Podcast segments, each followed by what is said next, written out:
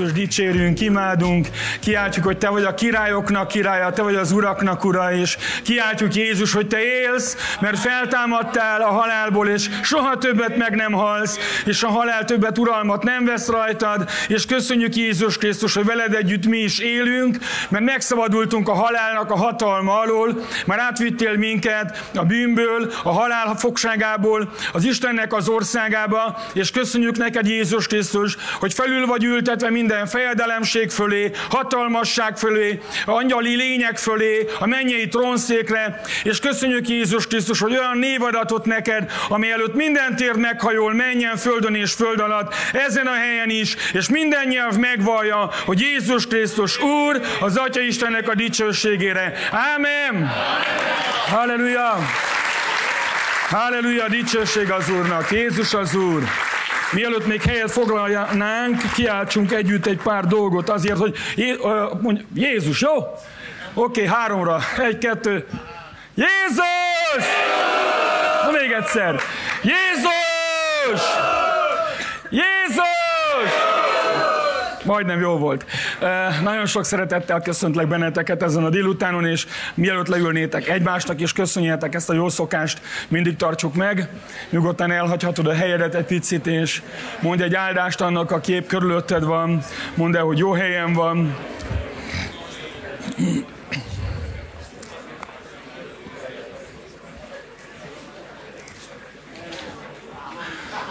Halleluja.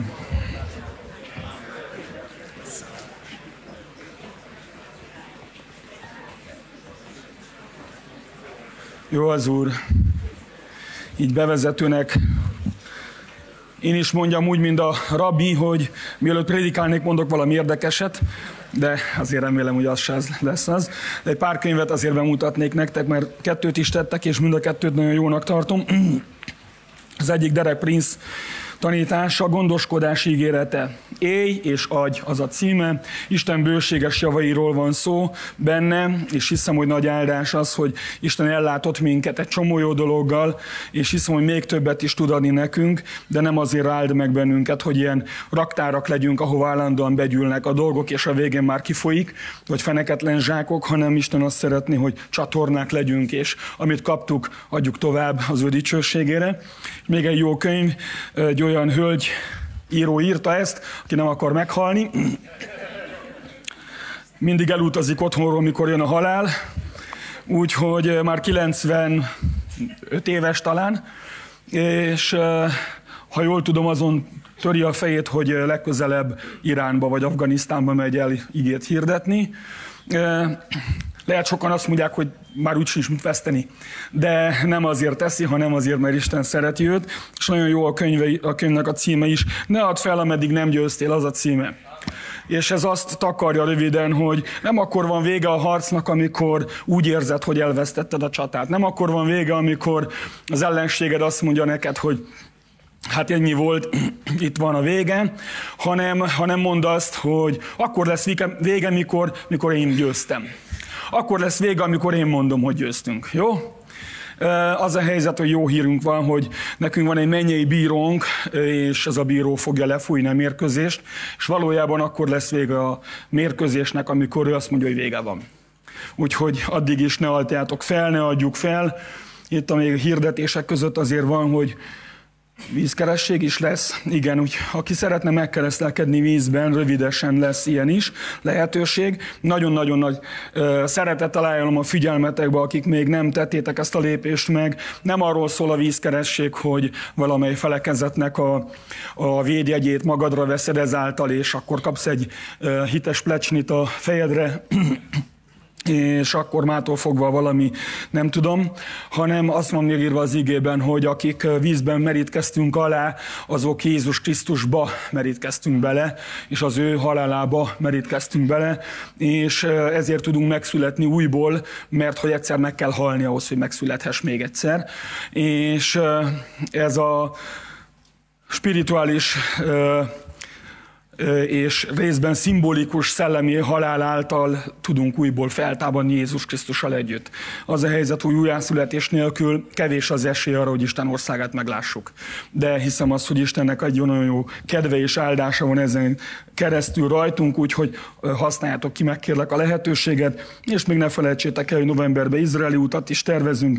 Kettőt is, mert az egyik betelt már, de még mindig van jó hír, a másodikban még vannak helyek. Úgyhogy ha szeretnétek jelentkezni, akkor Mondor Lászlónál megtehetitek. Nagy örömmel vár benneteket sok pénzzel. Már úgy, hogy nem ő adja, hanem na tudjátok. Jó, dicsőség az Úrnak. Szeretnék beszélni nektek egy olyan történetről egyrészt, ami a Bibliában le van írva, másik részről pedig egy olyan módon valahogy, hogy, hogy Isten mit tervezett velünk, mint emberekkel, de mit akar, mire akar minket használni, mint embereket. Mert azt már nagyjából tudjuk, hogy Jézus Krisztus értünk mit tett, hogy Isten értünk mit tett. Vagy aki nem tudja, azt is el fogom mondani. De néha elfelejtjük azt, hogy Isten ezeket a dolgokat, vagy ezekből a dolgokból ránk is bízott. És az a megváltás nem csak arról szól, hogy el voltunk veszve a bűneinkbe, rosszul ment az életünk, a sorsunk, vagy betegek voltunk, vagy magányosak, vagy stb., és akkor Isten ebből valami módon minket megsegít, hogy kijöjjünk, hanem Jézus Krisztus azért hívott el minket, hogy olyanok legyünk, mint ő. Hiszed? Hogy azért hívott el, hogy olyanok legyünk, mint ő. Jó, tudom, eszetekbe jutott lehet az ige, hogy János Apostol mondja a levelébe, hogy atyám fiai, azt még nem tudjuk, hogy mivé leszünk, de tudjuk, hogy majd olyanok leszünk, mint ő, és akkor lehet a fejünkbe az volt, hogy na igen, majd a mennybe olyanok leszünk, mint ő, de szeretném kiavítani ezt, már itt a földön Isten azt akar, hogy olyan legyél, mint ő. Mondod, hogy ez lehetetlen. Emberileg igen, de azt mondta Jézus, hogy ami embereknek lehetetlen, az Istennek lehetséges. Amen. Tanítványai is Jézusnak mondtak ilyent egy adott pillanatban, amikor, amikor Jézus mondott olyan dolgokat nekik, amik nagyon nehezen voltak érthetőek az ők számukra, hogy ez lehetetlen. Ugye volt egy gazdag ember, aki Jézushoz jött, most csak elmondom gyorsan a történetet, és, és érdeklődött az üdvösség irányában. Jézus meg azt mondta neki, hogy elsőre meg kell tartani a parancsolatokat. Mondta az ember, jó, jó, ezen túl van, mit kell még tenni? Jézus ránézett, és megszerette ezt az embert, mert Jézus szereti az embereket. Tudod? Tégedet is szeret. Rád néz, és megszeretett tégedet. És azt mondta ennek a fiatal embernek, hogy hm, egy dolog van még. Add el a vagyonodat és kövess engem. Ez kiderül a történetből később, hogy itt ez nem egy proletár Jézus volt. Tehát nem azért mondta, mert ő ilyen szociáldemokrata volt, és mindenképpen el akarta osztani a vagyont, hanem, hanem, hanem az volt, mert Jézus belelátott ennek az embernek a szívébe, és látta, hogy ugye az ember tényleg keresi Isten, tényleg szereti Istent, és tényleg szeretné volt csinálni dolgokat, de elakadt egy ponton. Van valami az életében, ami akassza abba, hogy tovább tudjon jutni. És Jézus pontosan erről a dologról beszélt, hogy téged konkrétan mondta annak az embernek, a pénz zavar, hogy tovább tudjál lépni. Úgyhogy szabadulj meg tőle, gyere, kövess engem. Hát a fiatal ember megszomorodott, ez már túl nagy, nagy, nagy harapás volt neki, és elment. És maga Jézus is megszomorodott utána. Azt mondja, kár. És akkor mondta a tanítványainak, hogy milyen nehezen mennek át be az Isten országába azok, akik a vagyonba bíznak. Hogy könnyebb a tevének a tűfokán átbújni, mint egy ilyen embernek bejutni az Isten országába. És akkor erre fel Péter feltette a nagy kérdést, hogy hát akkor kicsoda üdvözület.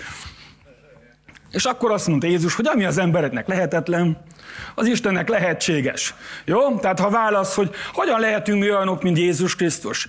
Emberileg sehogy. Egyrészt, mert valószínűleg nem vagy zsidó, Másik részről nincs akkor a hajad, vagy lehet, hogy van, de ki tudja, se tudjuk neki milyen volt. Nem születtél Szűzmáriától. De mégis lehetsz olyan, és kell, hogy legyünk olyanok, mert a tanítványokat Antiokiában Jézusnak a halála feltámadása után csak néhány évtizeddel is elnevezték Krisztusi embereknek. mert a keresztény szó az nem a keresztből származik, hanem a keresztény szó az a Krisztusból származik. És igazándiból ez úgy hangzott, hogy ezek a Krisztusok megjelentek Antiókiába. Mert volt egy Krisztus, aki ott volt Judeába, aztán állítólag meghalt, aztán állítólag feltámadott, nem ismertük, de egy helyet most lett ezer. Ezek szaporodnak, mind a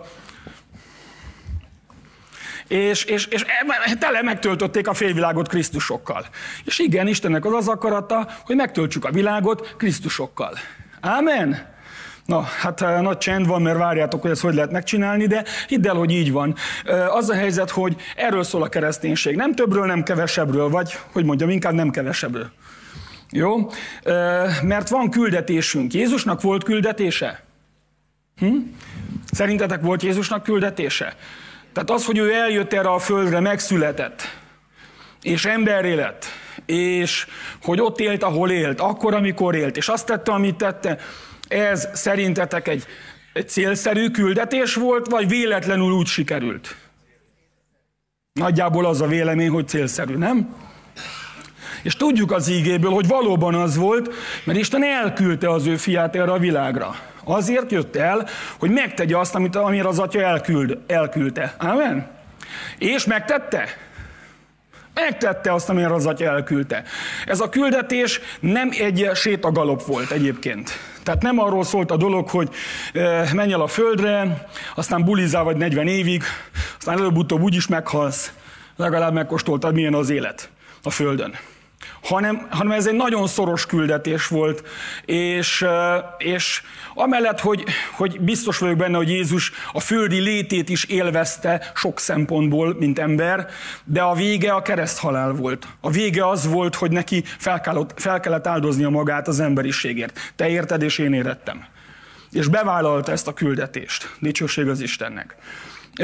De hát akkor az a helyzet, hogy akkor olvasok egy ígét, aztán még többet is, de most ezt az ígét felolvasom nektek, mert ha azt mondtátok, hogy Jézusnak volt küldetése ezen a földön, ő nem véletlenül született meg, és nem véletlenül élt itt a földön, és ott, ahol, és akkor, amikor, hanem mert küldetése volt. Igen? Megegyeztünk? Na jó, akkor János Evangélium a 20. részből elolvasom a 21-es versnek a második felét, jó? Aztán majd fogok hosszabbat is olvasni, ne jegyetek meg, napi adagot majd megkapjátok. Szóval János 20-21 azt mondja, hogy ahogy az atya elküldött engem, én is úgy küldelek el titeket. Amen. Hú, még egyszer. Amen. Amen.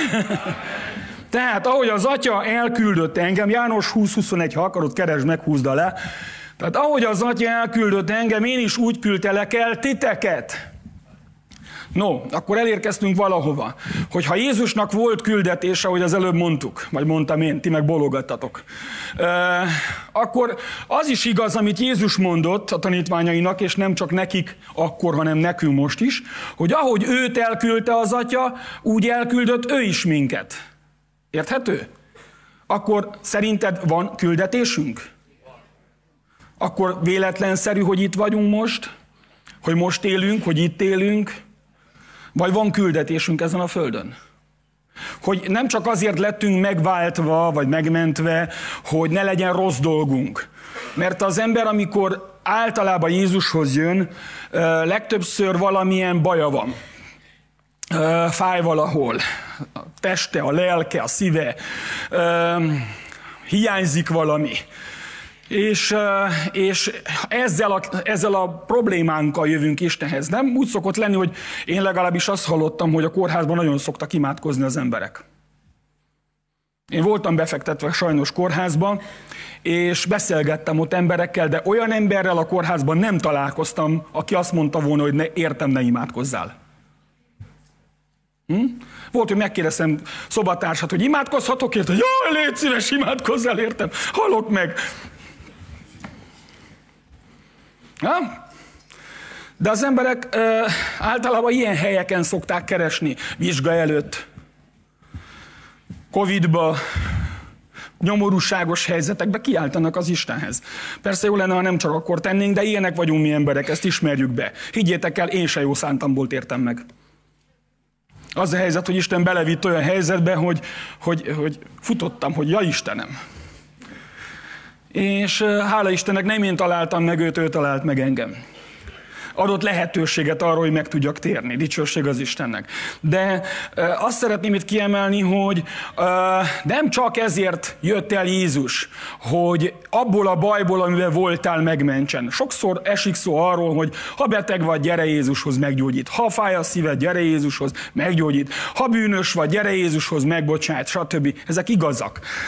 És erre mindjárt vissza is fogok térni. De szeretném azt is hangsúlyozni, hogy ennél többről van szó, amikor Jézus Jézus hív tégedet, és hív engem. Arról van szó, hogy szeretne egy küldetést is adni neked az életbe. Nem csak megtértünk, befogadtok Jézust a szívünkbe, aztán feltesznek egy polcra, jól vagy ott az ítéletnapig, vagy kibírod, hanem van dolgom, amit el kell végezzek ezen a földön, úgy, ahogy Jézusnak is volt dolga. Tudod, Jézus, amikor megszületett erre a földre, és utána leélte azt a körülbelül 40 évet itt a földön, akkor ő nem túlélésre játszott. Manapság az emberek nagyon megtanultak túlélésre játszani. És keresztények is megtanultak túlélésre játszani. És azt gondoljuk néha, hogy az a lényeg, hogy ezt a csúnya világot valahogy túl kell élni. Valahogy húzzuk ki az utolsó napig. Nézzük a naptárt, hallgatjuk Ruftibort, mikor jön el az Úr, beixeled a naptárt, jó? 2032. április. Lehet, hogy akkor jön el, de lehet, hogy nem akkor jön el. Egyébként ő sem mondta ezt, ezt csak én mond, most magamtól mondtam, jó? Szóval, vagy van ragad, ah, 2032, ó, addig még sok van, 9 év, hú, belehúzunk, addig még sok minden történik. Uh, hanem arról van szó, hogy Isten egy olyan tervel küldött el minket erre a világra, mint amivel Jézust elküldte erre a világra. És ahogy mondtam, Isten azt akarja, hogy Krisztusok legyünk ebben a világban. Nyilván nem antikrisztusok, tehát nem helye fogjuk kihelyettesíteni azt az egyetlen és igazi Krisztust, aki a mennyben van, de abból a természetből kaptunk, abból a szellemből kaptunk, abból a küldetésből kaptunk, amiből ő is. Ha úgy tetszik, Jézusnak testvérei vagyunk. Komolyan? Édes testvérei, tudtad? Az hiszed, hogy Jézus, Jézus, Jézus valaki, valaki szuper, szuperisten ott fent a mennybe, aki, akihez képest te bolha vagy. Nem vagy bolha, nem is tudsz akkorát ugrani. Csak úgy elméletbe. Facebookon. De az e helyzet az, hogy mégis ugyanaz a küldetésünk mindenki. Olvasok egy másik igét is, Máté 28.19-et olvasom fel. Jézusnak a szavai szintén a tanítványokhoz. Azt mondta, hogy menjetek hát, és tegyetek tanítványokká minden nemzetet. Jézus elküldött, hogy ugyanúgy, ahogy ő tanítványokká tette az, azokat az embereket, akiket tanítványokká tett, mi is tegyünk tanítványokká minden nemzetet. Van küldetésünk ezen a földön. Menjünk el. Nem azt mondta, hogy na figyeljetek fiúk, ha megtértél, akkor jól zár be magadra az ajtót, lehetőleg egy bűncsekövessel, dobd el a tévét, kütyüt, telefont, mindent magadtól, zár magadra az ajtót, konzerváljad magadat McDonald's-szal, és akkor majd kibírod valahogy az ítélet napjáig, és majd akkor eljövök, és elviszlek erről a földről. Hanem hiszem azt, hogy Isten azt akarja, hogy munkába találjon, miközben készülünk arra, hogy ő tényleg el fog jönni. Amen? Na jó, még egy igét elolvasok, és akkor ez a bevezetővel végeztem. Egy János, tehát János Apostol első levele, negyedik rész, 13-as vers így hangzik, mert ahogy ő van, ugyanúgy vagyunk mi is ebben a világban. Amen. Tudod mi, hogy vagyunk ebben a világban? Hát ahogy Jézus van. Jézus hogy van? Köszönni szépen, jól van, nem? Jól van. És Isten azt akarja, hogy ahogy ő van, mi is úgy vagyunk, nem hogy azt akarja, ez van. János ezt nem egy, egy lehetséges felkérésként vagy parancsként mondja, hogy ahogy Jézus van, legyetek ti is úgy, hanem azt mondja, hogy ahogy ő van, mi is úgy vagyunk. Amen. Nagyon fontos hitben járni, testvérem. Nagyon sokszor, mikor énekelünk, és, és, és nagyon jó lesz a hangulat, meg a légkör, akkor, akkor szoktuk mondani, hogy érzed, hogy itt van az Úr? Ó, de jó, itt van az Úr, vagy hazamegyünk egy összejövetel, és mondjuk, olyan jó volt, ott volt az Úr. Tehát tudod, hogy amikor nem érzed, akkor is itt van az Úr? Hát nem attól van itt az Úr, vagy nincs itt az Úr, mert hogy érzed. Na jól néz neki szegény Isten, hogyha az érzelmeinktől függne. Napjára ötször idegösszeomlást kapna. Na, megint ezek az emberek. Hát néha csak elolvasod a Mózes könyveit, ugye főleg a kivonulásos történeti részeket, vagy akár a királyok krónikák könyveit, ahol Izrael történelme van leírva, hát, hát már te idegeskedsz, hogy hát megint elrontották, hát megint elszúrták, hát megint fellázadtak, hát megint mi mindent csinálnak. És tudod, még ettől Isten nem kapott ide összeomlást. Meg el van vele. És várja, hogy egy nap helyre fognak jönni a dolgok. Mert Isten jó. Érted? Tehát ahogy ő van, mi is úgy vagyunk ebben a világban. Jézus jól van. És azt akar, hogy te is jól legyél. Vagyis pontosabban jól vagy, csak nem mindig tudod. Van, hogy úgy érzed, hogy nem jól érzed. Nem? Még nem volt ilyen, hogy rosszul úgy érezted, hogy nem úgy van. Vagy úgy, úgy érezted, hogy úgy van. Ja, volt már olyan, most csak példának mondom, volt már olyan, hogy ráültél a lábadra, és olyan tíz perc után nem érezted? De volt. És hogyha ráléptél, rosszul jártál. Nem? Mert te ugyan nem érezted, hogy van, de a lábad érezte, hogy van, és e, bajok vannak olyankor. Tehát van úgy, hogy mi is le vagyunk zsibbadva, és úgy érezzük, hogy nem érezzük, de Isten akkor is jó, és akkor is hűséges. És azt akarja, hogy megtanuljunk hitben járni. És hidd el, hogyha Isten elküldött valahova, akkor azt a küldetést rajtad, rajtam keresztül el tudja, és el is fogja végezni, ha engedelmes vagyok neki. Amen? Tudjátok, hogy Jézusnak is engedelmeskednie kellett az atyának. Jézus, mikor megszületett a földre, van egy ilyen félreértés sokszor, hogy amikor Jézusról szóló történeteket olvasunk, vagy az ő tanításait, akkor, eh, akkor úgy magunkba akaratlanul úgy hozzátesszük, na jó, de ő Isten fia volt. Hát te ki vagy? Te nem Isten fia vagy véletlenül? Hát van, aki az, van, aki nem az. Na, ha valaki nem az, akkor ma este legyél az. Mert itten identitást is árulunk. Mennyei identitás, nehogy félreértsed. János evangélium a első részben az van leírva, hogy Jézus a, az ige, aki az atyánál volt, aki, akit ugye nem lehet megfogni, mert hát az ige az, az, az nem egy megfogható valami, hanem, hanem az, az ige, a logosz, a kijelentés, az kezdetben a mennybe, az atyánál volt, és Isten maga volt a logosz, az ige, és ez az ige egy alkalom, egy adott pillanatban testet öltött. És egy emberként megjelent ezen a földön. Úgy nézett ki, mint egy ember, de ő valójában a testélet ige volt. És eljött az emberek közé, és az emberek nem fogadták be őt. De hogyha valaki befogadja őt, ezt mondja a Biblia, akkor hatalmat kap arra, hogy Isten gyermeke legyen. Halleluja! Ha megtetted ezt, és befogadtad Jézust, ha befogadtad a, a, a testélet igét, akkor te Isten gyermeke vagy. Magadra nézel, nem úgy nézek ki. Azt én is tudom, hogy nem úgy nézel ki. De nem az az érdekes, hogy én mit mondok rólad, vagy te mit mondasz rólad, vagy a tükröd mit mond, mond rólad. Odállsz a tükörrel, és mondod, hogy tükröm, tükröm, mondd meg nekem. A tükör csak azt tudja mutatni, amit lát. vagy amit te látsz pontosabban. Nem? A tükör a, nézel, az az üveg, az nem a valóságot mutatja, az csak azt mutatja, amit te látsz amit te tudsz látni, de amit a te szemed nem tud látni, ezt a tükör se tudja neked megmutatni. Mert pedig nem az a fontos, hogy a tükör mit mond neked, vagy más ember mit mond neked, hanem az a fontos, amit Isten mond neked. Mert az identitásunkat nem magunktól kaptuk, és nem a szomszédtól, meg a postástól kaptuk, hanem az atyánktól kaptuk, a mennyből. Amen. És most azért mondtam ezt el, mert Jézus, amikor a földön járt, ő ember volt. Az előbb mondtam, hogy ő a testélet ige, és hogy úgy nézett ki, mint egy ember, de ezzel nem azt akartam mondani, hogy akkor ő valójában nem volt ember, mert Jézus, mint megszületett gyerek, most gondolj bele, amikor megszületett Jézus, az a kisbaba, akkor az pont úgy nézett ki, és pont nem csak úgy nézett ki, hanem ő egy kisbaba volt. Nem tudom, láttál már ilyen frissen született babát? Csúnya. Nem mondjátok, hogy nem, az az anyukájának szép, de az összes többi ember megijedt tőle. Lila,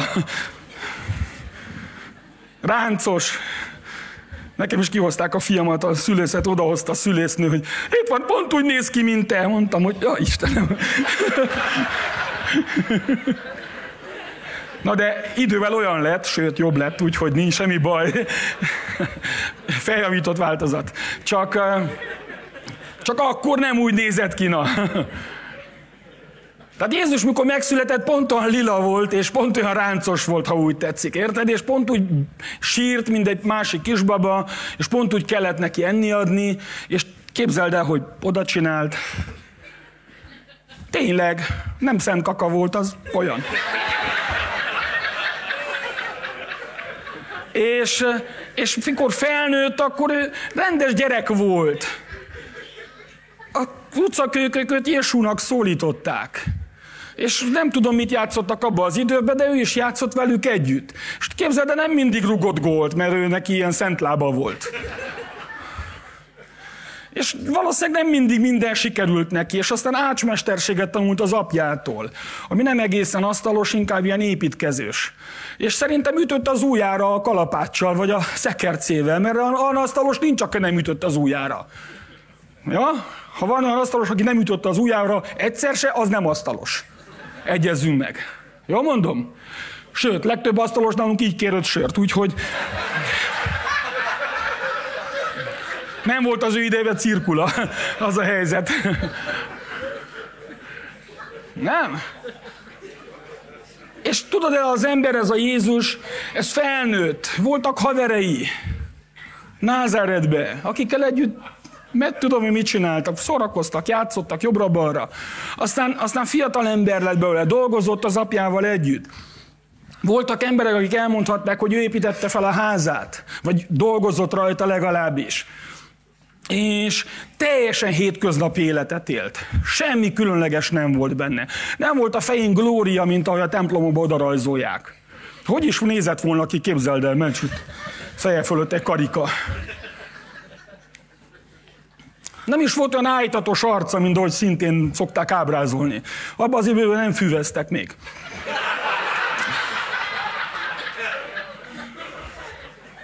Normális ember volt. Teljesen hétköznapi dolgokat csinált. Valószínűleg, mert a Biblia beszél erről, hogy, hogy az anyja meg az apja, azokat a dolgokat, amiket a születése előtt meg közbe kaptak, Istentől kijelentést, angyaltól, meg egyébként József álmába, szerintem elmondták, mert miért nem mondták volna el neki.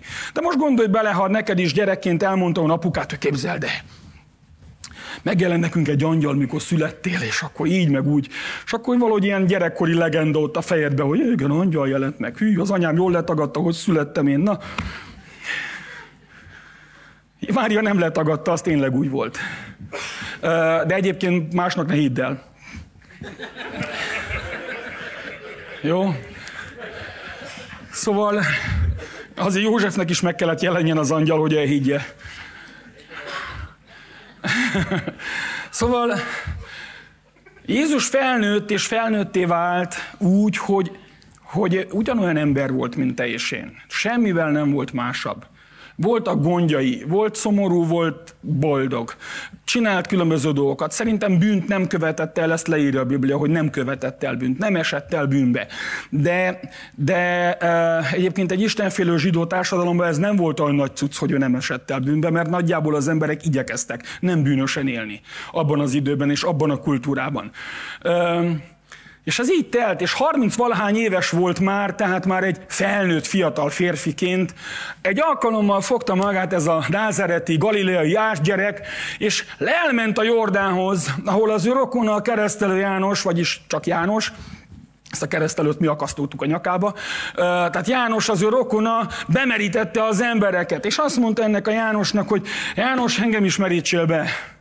János ránézett, azt mondja, miért merítselek be tégedet, te semmi rosszat nem csináltál. Én a rosszakat szoktam bemeríteni, hogy itten vízbe tisztuljanak. De neked miért?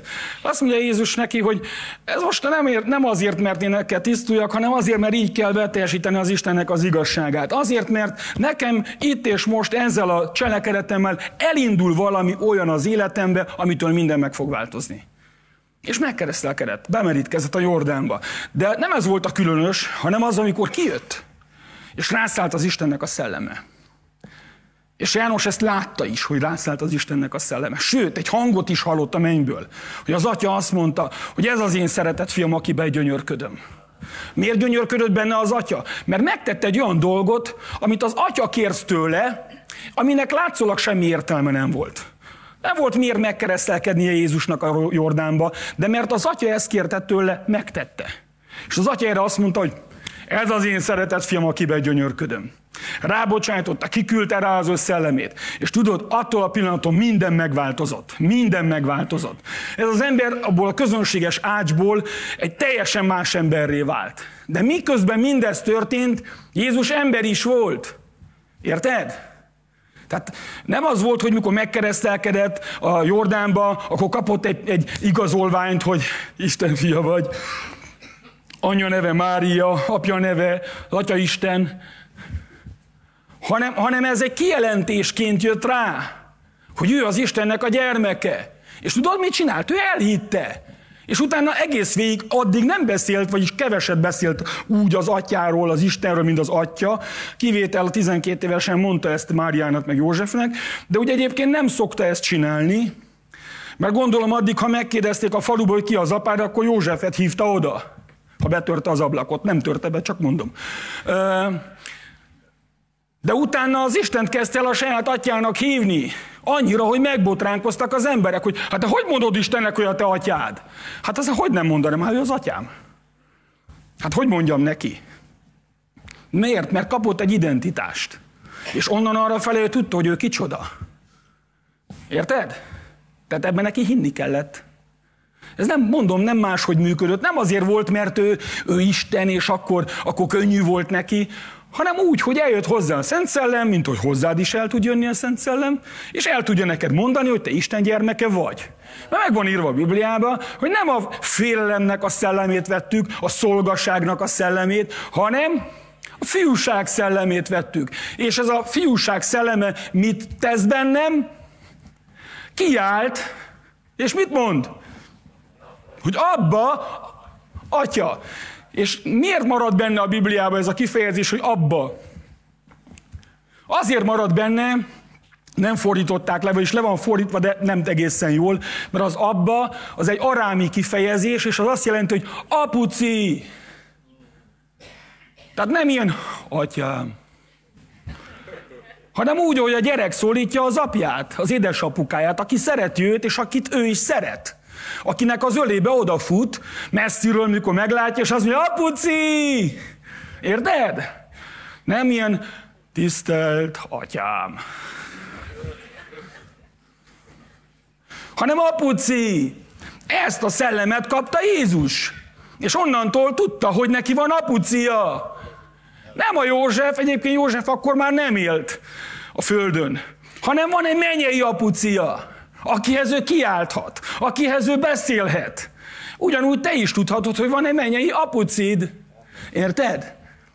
Nem tudom, milyen volt a földi apád, lehet, hogy jó volt, lehet, hogy kevésbé volt jó, van, akinek sajnos esetleg nagyon rossz volt, volt, akit elhagyott esetleg a földi apja, de Dávid erre azt mondja, hogy ha az apád és az anyád elhagyna, Isten akkor is magához fogad. Dicsőség az Úrnak. Tudod, Dávidnak ebben nagy tapasztalata volt. Ő nyolcadik gyerek volt, és elfelejtették. Ő volt a vakarék. Őt már nem a gólya hozta, hanem csak úgy esett. Mikor, mikor ünnepségre összehívták a családot, eszükbe se jutott, hogy még van Dávid is. Sámuelnek profétálni kellett, isteni kijelentés, hogy még van egy gyermek. Hol van? És akkor esett le az apjának is, ja, tényleg, az ki van a juhokkal. Ezek igazi zsidó emberek voltak, ugye, amikor a zsidó is haldoklott, és család körülötte a, ház, a szobába, és akkor kereste, hogy feleségem drága itt vagy, igen, fiam itt vagy, igen, lányom itt, igen, és az üzletben ki van. Szóval...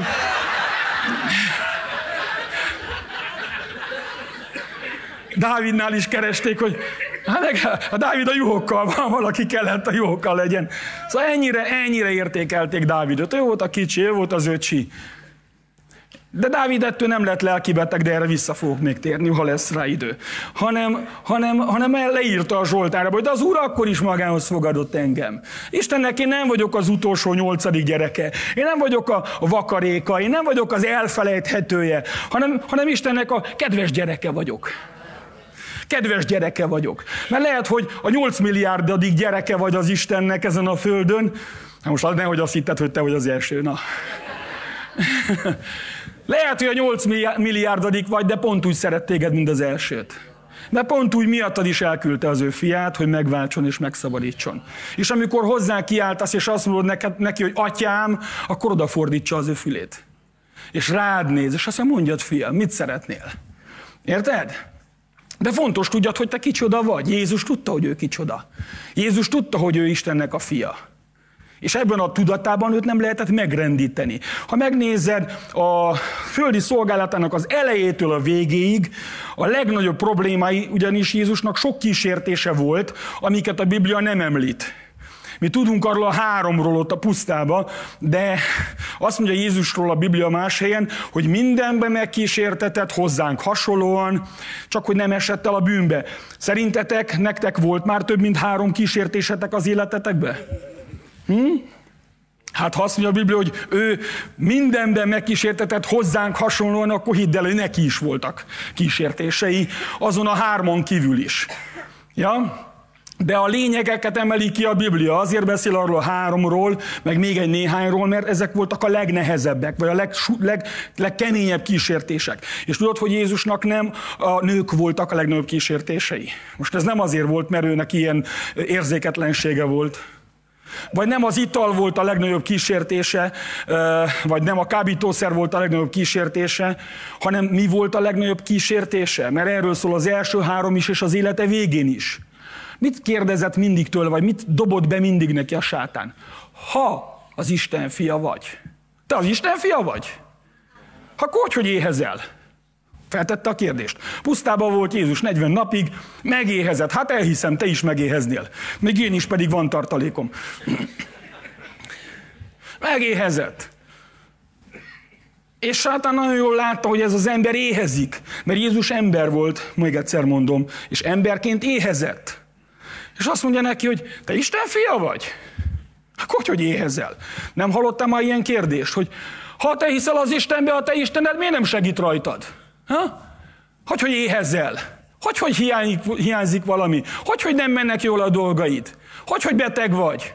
Hogy, hogy nem hallgatta meg az imádat? Na, ha Istened van, ha te Istennek a gyermeke, akkor hogy van ez? Nem te vagy az első, akinek ezt a kérdést felteszik, Jézusnak is feltették ezt a kérdést. De tudod, amivel soha nem tudták őt megingatni, az pont ez volt. Hogy ő tudta, hogy ő az Istennek a fia. A többi három, a másik kettő kísértés is erről szólt. És az élete végén a kereszten, mielőtt épp meghalt volna, csak néhány perccel azelőtt, miközben a teste kutyául szenvedett, mert a kereszthalál az nem egy ilyen ö, finom eutanázia, hanem a kereszt halál az egyik legfájdalmasabb és legszörnyűbb halál, nem, amit a rómaiak találtak ki. És miközben Jézus a haláltusáját vívta a kereszten, tudjátok, hogy mi volt az embereknek hozzáintézett, a sátánnak az embereken keresztül hozzáintézett legcinikusabb kérdése? Vagy mondata? Ha Isten fia vagy, szállj le! Hm? Csak Jézusnak sose volt ilyen bizonyíthatnékja. Tudod, azok az emberek kell mindig bizonyítsák, hogy ők kicsodák, akiknek nagyon nagy problémájuk van az identitással. Azok állandóan mennek és mutogatják, hogy én ez vagyok, én ez vagyok. Ha te tudod ki vagy, te akkor is az vagy, ha nem, mutat, nem mutatod. Neked nem kell papír róla. Te úgy is tudod, hogy ki vagy. Érted? Jézusnak nem volt identitás zavara, ő tudta, hogy ő kicsoda. Ő nem ment bele ebbe a játékba, amit a sátán akart, hogy na, ha te Isten fia vagy, akkor így csinálj, akkor úgy csinálj, akkor ugrálj úgy, ahogy én mondom. Végül is, ha belement volna, akkor nem demonstrálta volna azt, hogy ő Isten fia, hanem az jött volna ki, hogy ő azt csinálja, amit a sátán mond neki. Hogy egyszer csinálj kenyeret, aztán ugorj le a templomról, azt hitte, ez bungee jumping.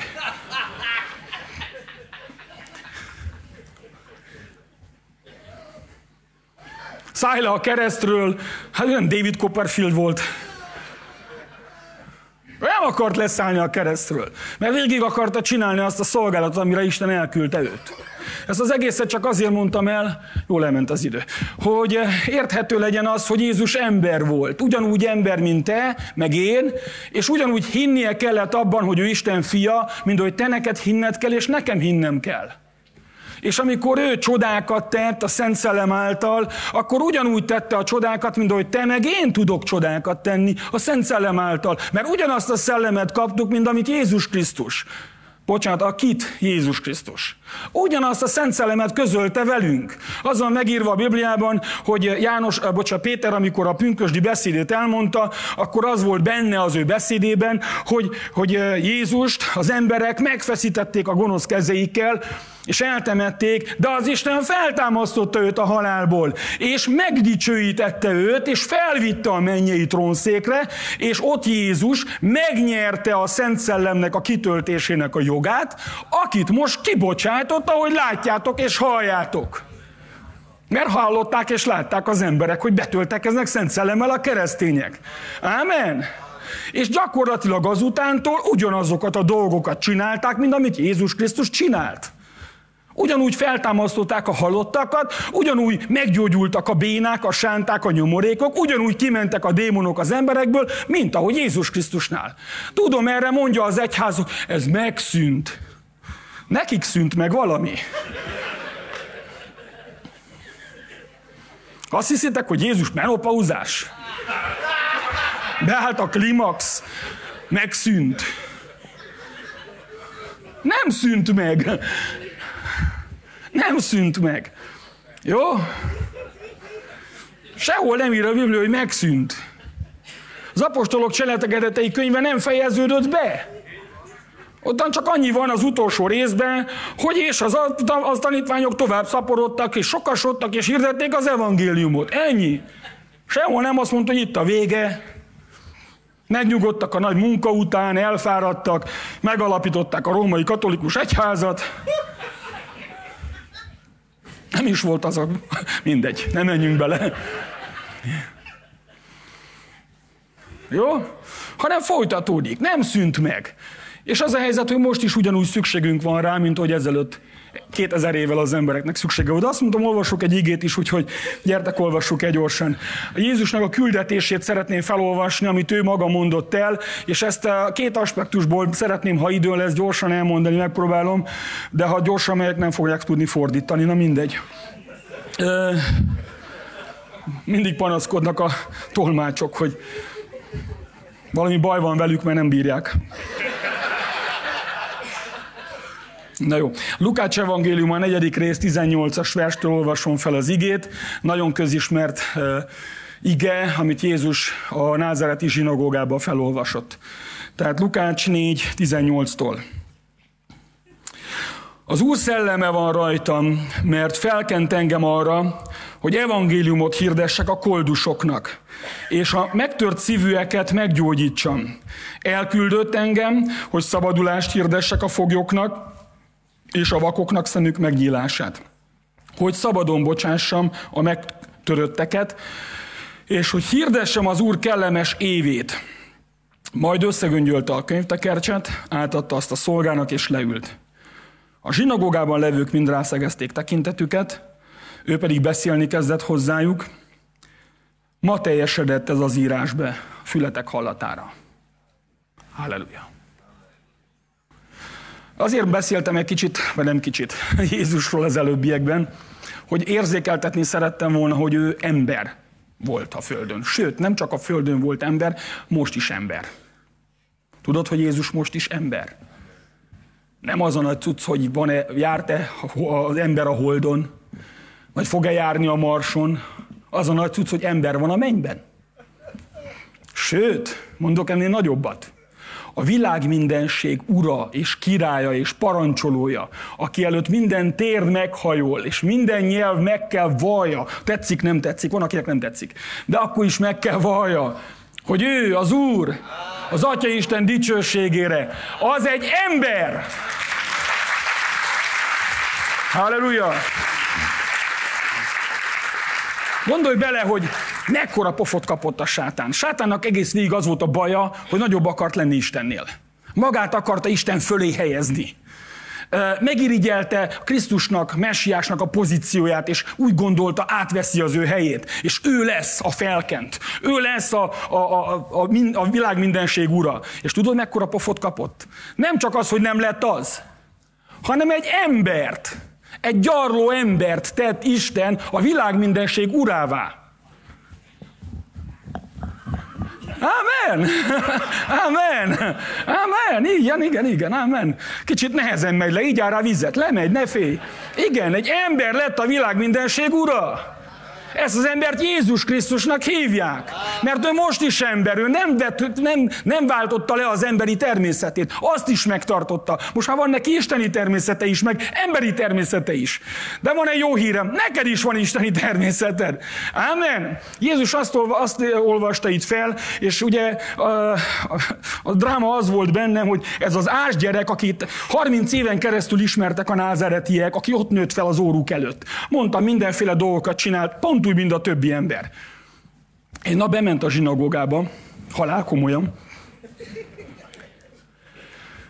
A rabbi a szokás szerint megkérdezte, hogy ki szeretne felolvasni az igéből. Ugyanis a zsinagógákban az volt a szokás, hogy a kezdeti ima után megkérdezik, hogy van valaki, aki szeretne olvasni. És akkor Jézus jelentkezett, hogy ő olvasna és oda vitték elé az Ézsaiás tekercsét, mert az, az következett soron. Tehát nem Jézus ilyen kinyitotta, random, nem is könyv volt, tehát nem voltak akkor ilyen kódexek, tekercs volt, és a tekercs úgy volt összehajtva, hogy amikor kinyitottad, az a szakasz volt, ami pont következett. Jézus kinyitotta a tekercset, Ézsaiás profétának a könyvénél volt, és elkezdte olvasni ott, ahol a rabbi mutatta, hogy hogy is mondták, írás jobbról balra, mint Jákob rabbiban. Csak ő el tudta olvasni. És elkezdte olvasni, amit le volt írva. És ezt olvasta el, amit felolvastam az előbb. Hogy az Úrnak szelleme van rajtam. Gondolj bele, most képzeld magad elé azt a helyzetet. Bejön ide Pistike, aki veled nőtt fel. Jó? Pisti, egy kicsit olyan volt, de Pisti. Elnézést a Pistiktől. És bejön Pisti, odaadják neki a könyvet, olvas fel, kinyitják neki, tessék, olvassa. Tehát ez Jézus nem előre kijegyzetelte magának, és a kicsi cetliről felolvasta a tenyeréből, hanem odaadta neki a rabbi. Olvassad. És elkezdte olvasni. Az Úrnak szelleme van rajtam, mert felkent engem. Arra, hogy az evangéliumot hirdessem. Tudjátok, hogy az emberekben akkoriban legalább akkora messiás várakozás volt, mint most. Érezték az emberek, vibrált a levegő. El kell jönni a messiásnak. Itt az idő. Itt az idő olvasták, ismerték a Dániel proféciáit, most nem megyek abba bele, de abból tudhatták, hogy nagyjából ebbe az időszakba kell visszajönni, kell, nem vissza, hanem kell jöjjön a messiás. Mint hogy most is sokan olvassák, az elején mondtam, hallgatunk ilyen olyan tanításokat, mikor jön vissza az Úr. 23-ban, 33, 23-ban már benne vagyunk, na mindegy. Mikor jön vissza az Úr? Akkor is az emberek így gondolkoztak, hogy vajon, vajon mikor jön a messiás? Mikor fogjuk meglátni? Vajon hogy fog jönni? És ott van ez a názereti gyerek, Pisti, és olvassa az igét, hogy az Úrnak a szelleme van rajta, mert felkent Isten, hogy hirdessek evangéliumot a koldusoknak. Egyértelműen a messiásra vonatkozó igét olvasta fel, de az jött. De az jött sorba, tehát nem, nem, ez nem volt megrendezve, így jött. Felolvassa, hogy szabadon bocsássa a megtörteket, és hogy hirdessem az Úr kedves esztendejét. És ez nem a mondat vége, ez a mondat közepe. És összehajtotta a tekercset, és leült. És az emberek úgy kicsit nézték, hogy egyrészt szép véget olvastál fel, másik rész meg milyen szépen, helyesen. Más, másrészt pedig, hogy miért álltál meg a mondat közepén? Mert a rabbi mindig felszokott olvasni egy nagyobb szakaszt. És Jézus leült, ugye zsinagógába ülve tanítottak, nem állva, mint én. És leült Jézus, és csak annyit mondott, hogy most beteljesedett ez, amit le van írva. Ez akkora sokkot adott az embereknek, hogy megfogták Jézust és meg akarták ölni. Komolyan? Pedig épp akkor mondta el, hogy eljött a messiás. Hogy eljött a messiás emberek, hogy itt van a messiás, megvan. Ez az, csak hát mi nem Pistit vártuk. Hát mi azt hittük, hogy majd izén be fog vonulni Jeruzsálembe koronával, hadsereggel, szétnyílik az ég, nagy Mihály fogja fújni a kürtöt, meg nem tudom én mik lesznek, és akkor majd meglátjuk, hozza a romai császár fejét tányéron. És akkor, akkor na, látjuk, hogy jött a messiás. Hát Pisti. Pisti. Nem Pisti, Jézus. De ahhoz, hogy ezt a küldetését Jézus el tudja végezni, ő neki is szüksége volt valamire. És neked is, és nekem is szükségem van. Mondtam, hogy párhuzamosan próbálok beszélni arról, hogy mi volt Jézusnak a küldetése, de ezt értsd úgy, hogy ez a te küldetésed is. Az enyém is. Jézus elmondta itt a küldetését, hogy miért küldte előtt az atya. Azért küldte előtt az atya például, hogy hirdessen evangéliumot. De ahhoz, hogy ezt a munkát el tudja egyáltalán kezdeni és tenni és csinálni, ahhoz neki szüksége volt, hogy először elmenjen a Jordánhoz, hogy megkeresztelkedjen, és betöltekezzen Szent Szellemmel. Ugyanis Szent Szellem nélkül ez nem működik. A kereszténység szellem nélkül nem működik. A kereszténység szellem nélkül csak karikatúra. Csak olyan, mintha kereszténység lenne. De nem az. Hiányzik belőle a spiritus sanctus dei. Érted? És a Szent Szellemet nem lehet helyettesíteni, nem lehet programokkal helyettesíteni, nem lehet éneklésekkel helyettesíteni, nem lehet humanitárius dolgokkal segíteni, nem lehet filozófiával helyettesíteni. A Szent Szellemet egyszerűen nem tudod semmivel helyettesíteni, mert vagy van, vagy nincs. Érted? Ha meg nincs, akkor meg lehet játszani, mintha volna, de akkor az, egészed, az egész életed olyan lesz, mintha lett volna. De Isten nem azt akar, hogy olyan életünk legyen, mintha lett volna, hanem hogy olyan életünk legyen, amilyen kell legyen. Amen. Amen. Na jó, sokan ismeritek ezt a viccet, de ezzel megpróbálom elmondani. Hát, ha valaki mégse. Kacagjatok azért. Én még nem mondtam el. Hát Kón meghalt, és elment az örökkévaló elé, és kicsit lesütött fejjel odaáll, és mondja, hogy hát uram, az igazság az, hogy földi életemben nem voltam éppen egy Mózes.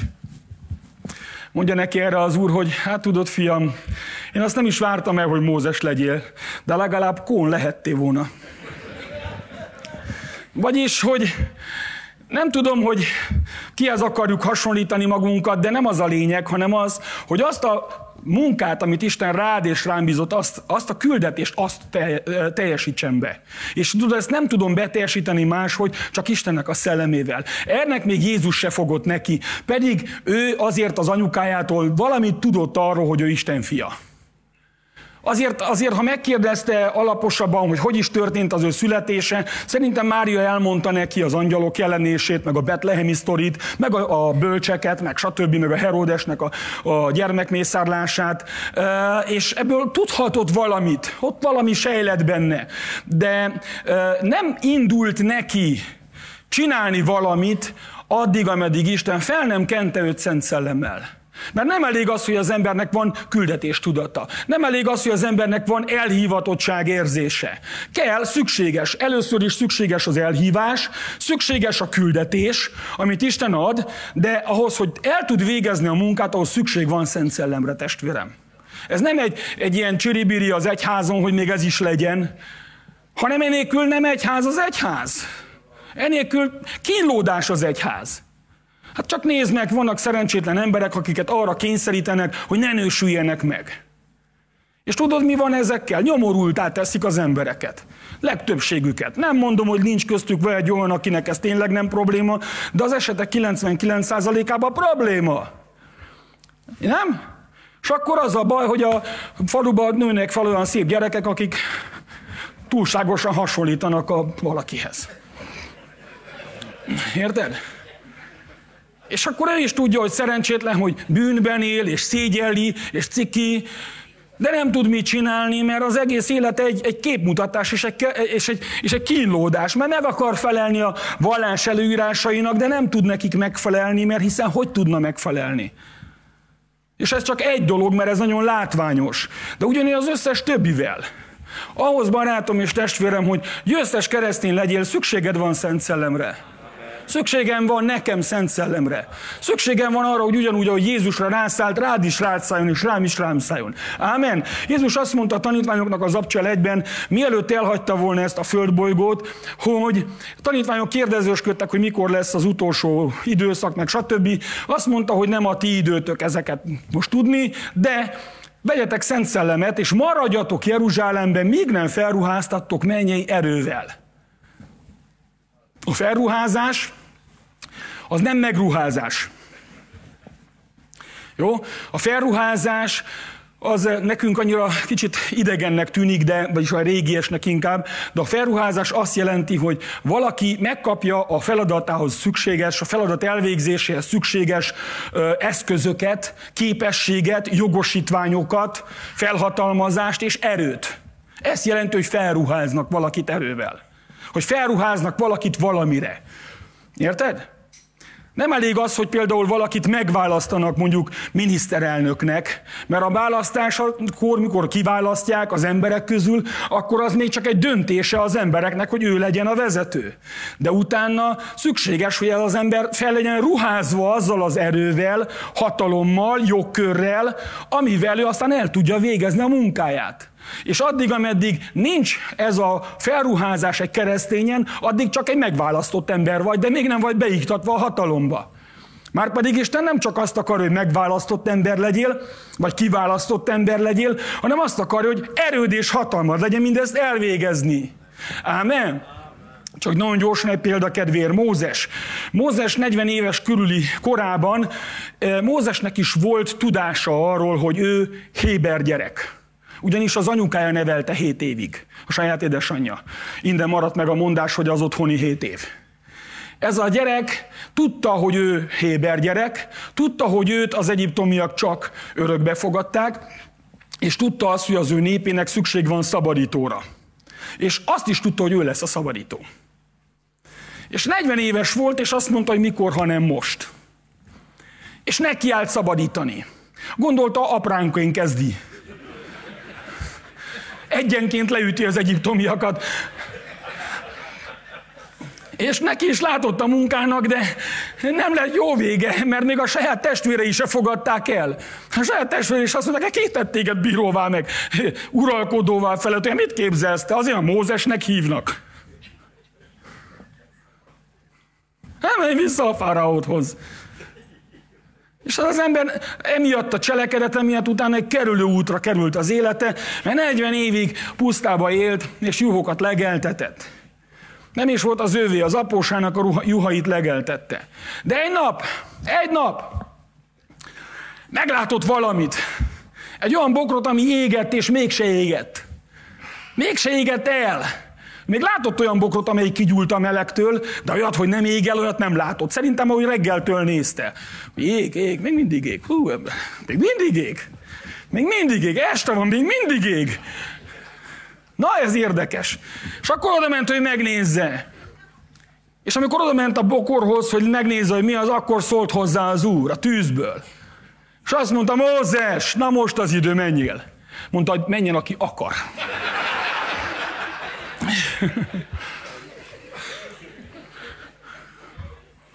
Nem viszketett már neki sehol, hogy akarjon szabadító lenni.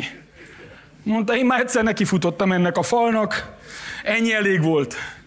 De juhokat megszabadítgatom a bundájuktól, meg az életüktől egyszer-egyszer, de annyi elég nekem. De az a tűz, akivel találkozott, mert az Istennek a tüze volt, Mózest megváltoztatta. Tudod? És tudod, mit kapott utána, amivel ő visszament? Mert Mózes is azt mondta, jó, jó, jó, visszamegyek. Már utána nagyon megijesztett őt az Isten. Felgérett az úrnak a haragja. Nem tudom, mit csinál, de megijedt tőle Mózes. És mondja, jó, na jó, jó, visszamegyek, de nem fognak nekem hinni. Hát akkor se hittek, mikor én ott voltam. Miért higgyék el, hogy te küldtél vissza? Egyrészt se tudom, mi a neved. Na, megmondta neki az úr. Nem lehet sokkal előbbre, de megtudta. De azt mondta, hogy hát jó, jó, de még ekkor se hiszik. És akkor azt mondta, mi van a kezedben? Pálca. A pálca az a hatalom. Na azt mondta, figyelj, mit kell vele csinálni? és a többi. És hatalommal, és erővel, és küldetéssel ruházva visszaküldte Egyiptomba. És tudod, mi lett? Szabadulás lett belőle. Kihozta a népet Egyiptomból, megszabadította a rabszolgasságból. Tudod miért? Mert akkor már rajta volt a kenet. Már akkor rajta volt az Istennek a szelleme. Na ez a nagy különbség. Ö, szóval csak azért mondtam így el, hogy, hogy gyorsan négy, azt hiszem négy pontot írtam fel, hogy mire küldte el az Atya Jézust, és ezt egyrészt elmondanám úgy is, hogy elküldte, érted és értem, és az egész világért, és ezért elküldött téged is, meg engem is, ugyanúgy, hogy ezeket tegyük. Jó? Tehát amikor mondom, mondom ezeket Jézusról, akkor ne csak arra gondolj, de jó, hogy Jézus ezt csinálta, milyen jó nekünk, hogy eljött, hanem akkor gondolj arra, hogy milyen jó lesz, hogy én is elmegyek, és ugyanezeket fogom csinálni. Jó? Oké, okay, tehát az első dolog, amire elküldte az Atya Jézust, azt mondta neki, hogy a, az Istennek a szelleme van rajta, mert felkent engem, elküldött, hogy a koldusoknak evangéliumot hirdessek. Halleluja! De jó, hogy hirdette az evangéliumot. Tudod, mi az evangélium? Persze, hogy tudod. Ez nem egy vallásos kifejezés, hogy evangélium. Nagyon ájtatosabban úgy kell mondani, hogy evangélium. Bocs. Az evangélium azt jelenti egyszerűen, hogy jó hír, vagy győzelmi hír. És ennek a kihirdetése kulcsfontosságú, mert életeket lehet megmenteni vele. Biztos hallottátok, vagy biztos tudjátok, de azért biztos uraknak elmondom, hogy hogy a maratoni futás, amiről mostanában is olyan sok szó esik, mert vannak maratoni futások mindenfelé, hogy a maratoni futás arról szól, hogy egy katona hazaszaladt a frontról, hogy elmondja a városnak azt, hogy győztünk. Ugyanis 42 kilométerrel arra volt a háború, és a város lakói ottan vacogtak, hogy most mi lesz. Ki fog hazajönni, a mieinkek, vagy az ellenség? Mert a férfiak kimentek harcolni, akik ott maradtak idősek, nők, gyerekek. És ott vacogtak a városban, hogy mi lesz velünk. Lezajlik a csata, de ki jön haza? A mieink vagy az ellenség? És nem, nem volt mindegy, hogy ki jön haza. És úgy voltak vele, hogy ha, ha, ha ne talán az ellenség győz, akkor azt jó időbe tudni, hogy még legalább meneküljünk. Próbáljunk meg elfutni. És ezért volt egy katona, akit elszalasztottak a frontról hogy menj haza, és mondd meg a városnak, hogy győztünk. És tudod, ez a katona lefutotta azt a 42 kilométert. De nem ám sportcipőbe és bugyigóba, mint ahogy most futják, hanem menetfelszerelésbe. És tudod, hogy ennek az embernek az életébe került, hogy lefutotta? Az első maratoni futó belehalt. Annyit tudott csak mondani, hogy győztünk, és meghalt utána. Érted? És van egy másik maratoni futó, ez Jézus. És neki is az életébe került, hogy lefussa, és elmondja, hogy győztünk. Tudod miért? Azért, hogy van neked menekülésed. Hogy nem az ördög fog jönni hozzád, hogy elvigyen, hanem, hanem Jézus Krisztus győzött. Ez az evangélium, ez a jó hír. És ezt mondja el neked Jézus Krisztus ma, általam, és ezt kell nekem elmondani az embereknek, és neked is, hogy Jézus győzött. Hogy úgy néz ki, hogy ez a világban, mintha nem győzött volna. Mert nagyon sokan kétségbe vannak esve. Hogy is mondta itten, azt hiszem Ruf Tibor mondta az össze, hogy szörnyűködjünk együtt. Jaj, egy csúnya rossz világban élünk, hogy jó, jönnek a melegek, és meghidegítenek minket, és akkor akkor, akkor ránk hozzák a kendert, vagy a gendert, és, és akkor nagy baj lesz itten. Csúnya világ lesz, és akkor jönnek az amerikaiak, és meggyarmatosítnak minket. A mindenit a pofájuknak.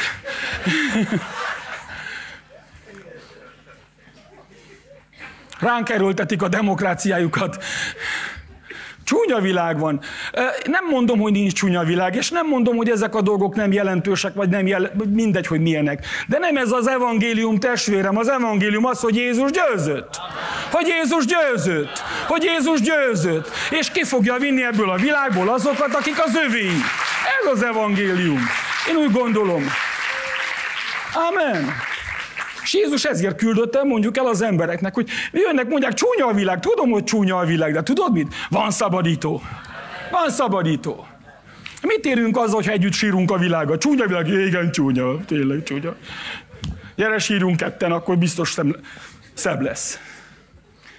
Meg okosabbak leszünk. Ja, eszembe jutott egy másik.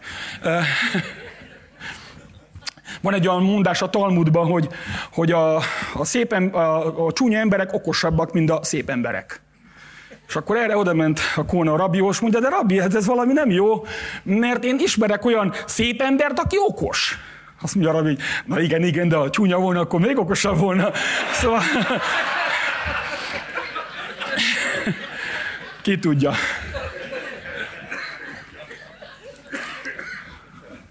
Legyél okos, legyél csúnya. Jézus Krisztus megszabadít. Amen. Ez az evangélium. Egyébként Jézus milyen evangéliumot hirdetett? Csak egy kicsit gondolkozzunk rajta. Jézus mit hirdetett az embereknek? Mert ő még nem tudta azt hirdetni, hogy meghaltam, feltámadtam, örök élek. Mi volt az evangélium, amit hirdetett Jézus? Ha?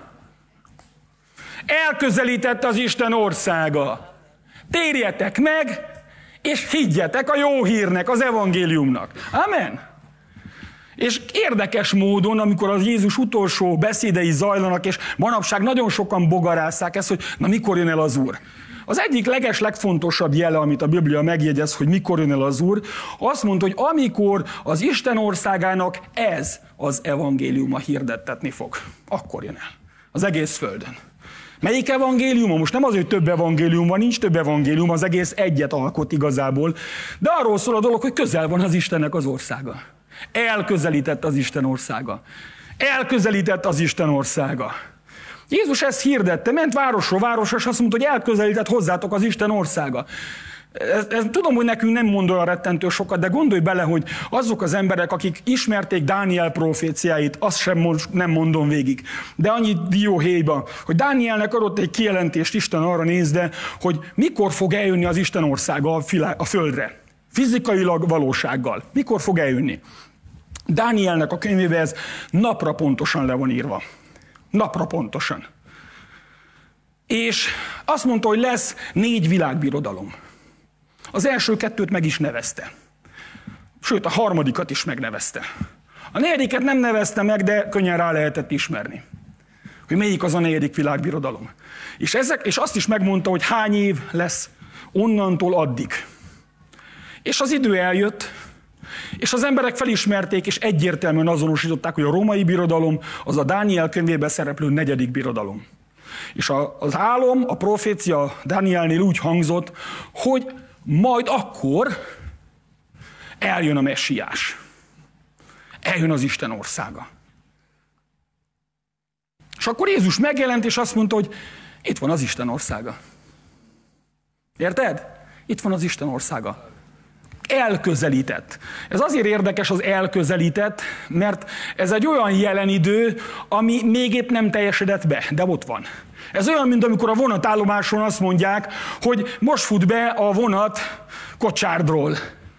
És még nem állt meg ugyan az állomásba, de ha jól kihajolsz, akkor ne hajolj erősen, ne beesel, de ha kihajolsz, akkor lehet, hogy messze látod a lámpáját a mozdonynak, hogy jön.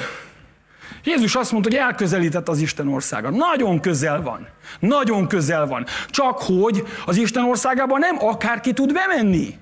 Mert az egy dolog, hogy mindenki várja, hogy jöjjön el az Isten országa. Csak a kérdés, hogy amikor eljön az Isten országa, akkor belépőt kapsz oda, vagy nem kapsz belépőt oda. Mert az nem olyan egyértelmű. Hm? Tudom, van olyan, hogy minden kiskutya a mennybe megy, de ez nem igaz. Nem megy minden ember a mennybe. Sajnos. Tudom, hogy ha megkérdezzük az utcán az embereket, hogy szerintük van-e pokol, meg van-e menny, az emberek többsége hisz a mennybe. Higgyétek el, a mennybe hisznek az emberek, a pokolban nem, az csúnya. A, a, csak a metálosok hisznek a pokolba.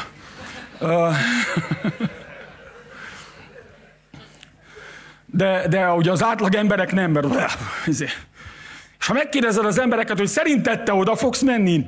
Hát remélem a drága jó Isten majd csak valahogy, ha máshogy nem cipőkanállal, de valahogy bevisz, meg hát igazából azért biztos figyelembe veszi Isten, hogy azért tettem jó dolgokat is, na. Volt, amikor önzetlenül megetettem magamat, meg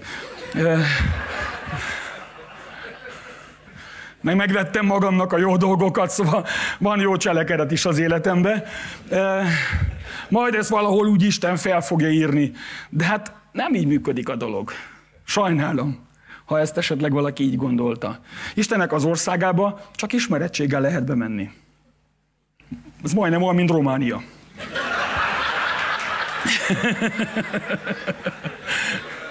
Annyi, hogy itt korrupció van, ott meg nem korrupció van.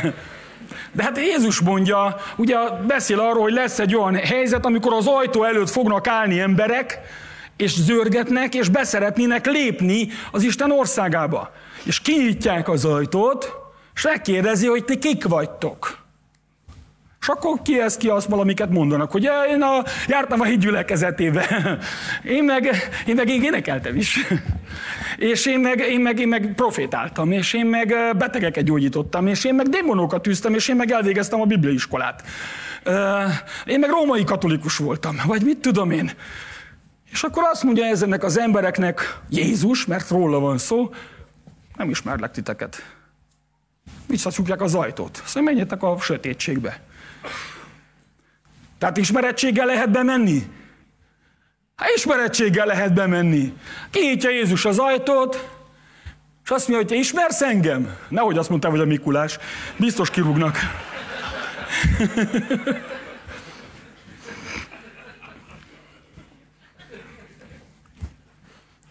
Az van megírva a Biblia, hogy ismeri az Úr az övéit. Hát tudod, milyen nagy kijelentés van, hogy ismeri az Úr az övéit. Nem az a kérdés, hogy te ismered-e Istent? Tudjátok, hogy én ismerem Orbán Viktort. Komolyan? Nem néztétek ki belőlem? Sőt, Putyint is ismerem. Igen, komolyan, Biden-t is. Ők nem ismernek engem, de nem ez számít, én ismerem őket. Egyébként nem biztos, hogy akarnám mindegyiket ismerni úgy közelebbről, de, de, de nem az a lényeg, hogy én kit ismerek, hanem az a kérdés, hogy ő is ismere. Érted? Nem az az ismerős, aki, akit te megnevezel, hogy az is az ismerősöd, az is az ismerősöd. Ha kérdés az utcán találkoztok, akkor szem, köszön neked? Ma nagyon néző, hogy az ki volt az?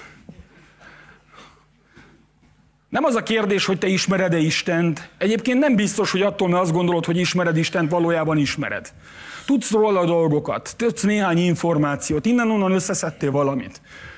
De tudod, hogy Jézus egyáltalán nem úgy néz ki, mint a szentképeken? Az átverés, az egész. Komolyan? Nehogy azt a kék szeműt keressed majd.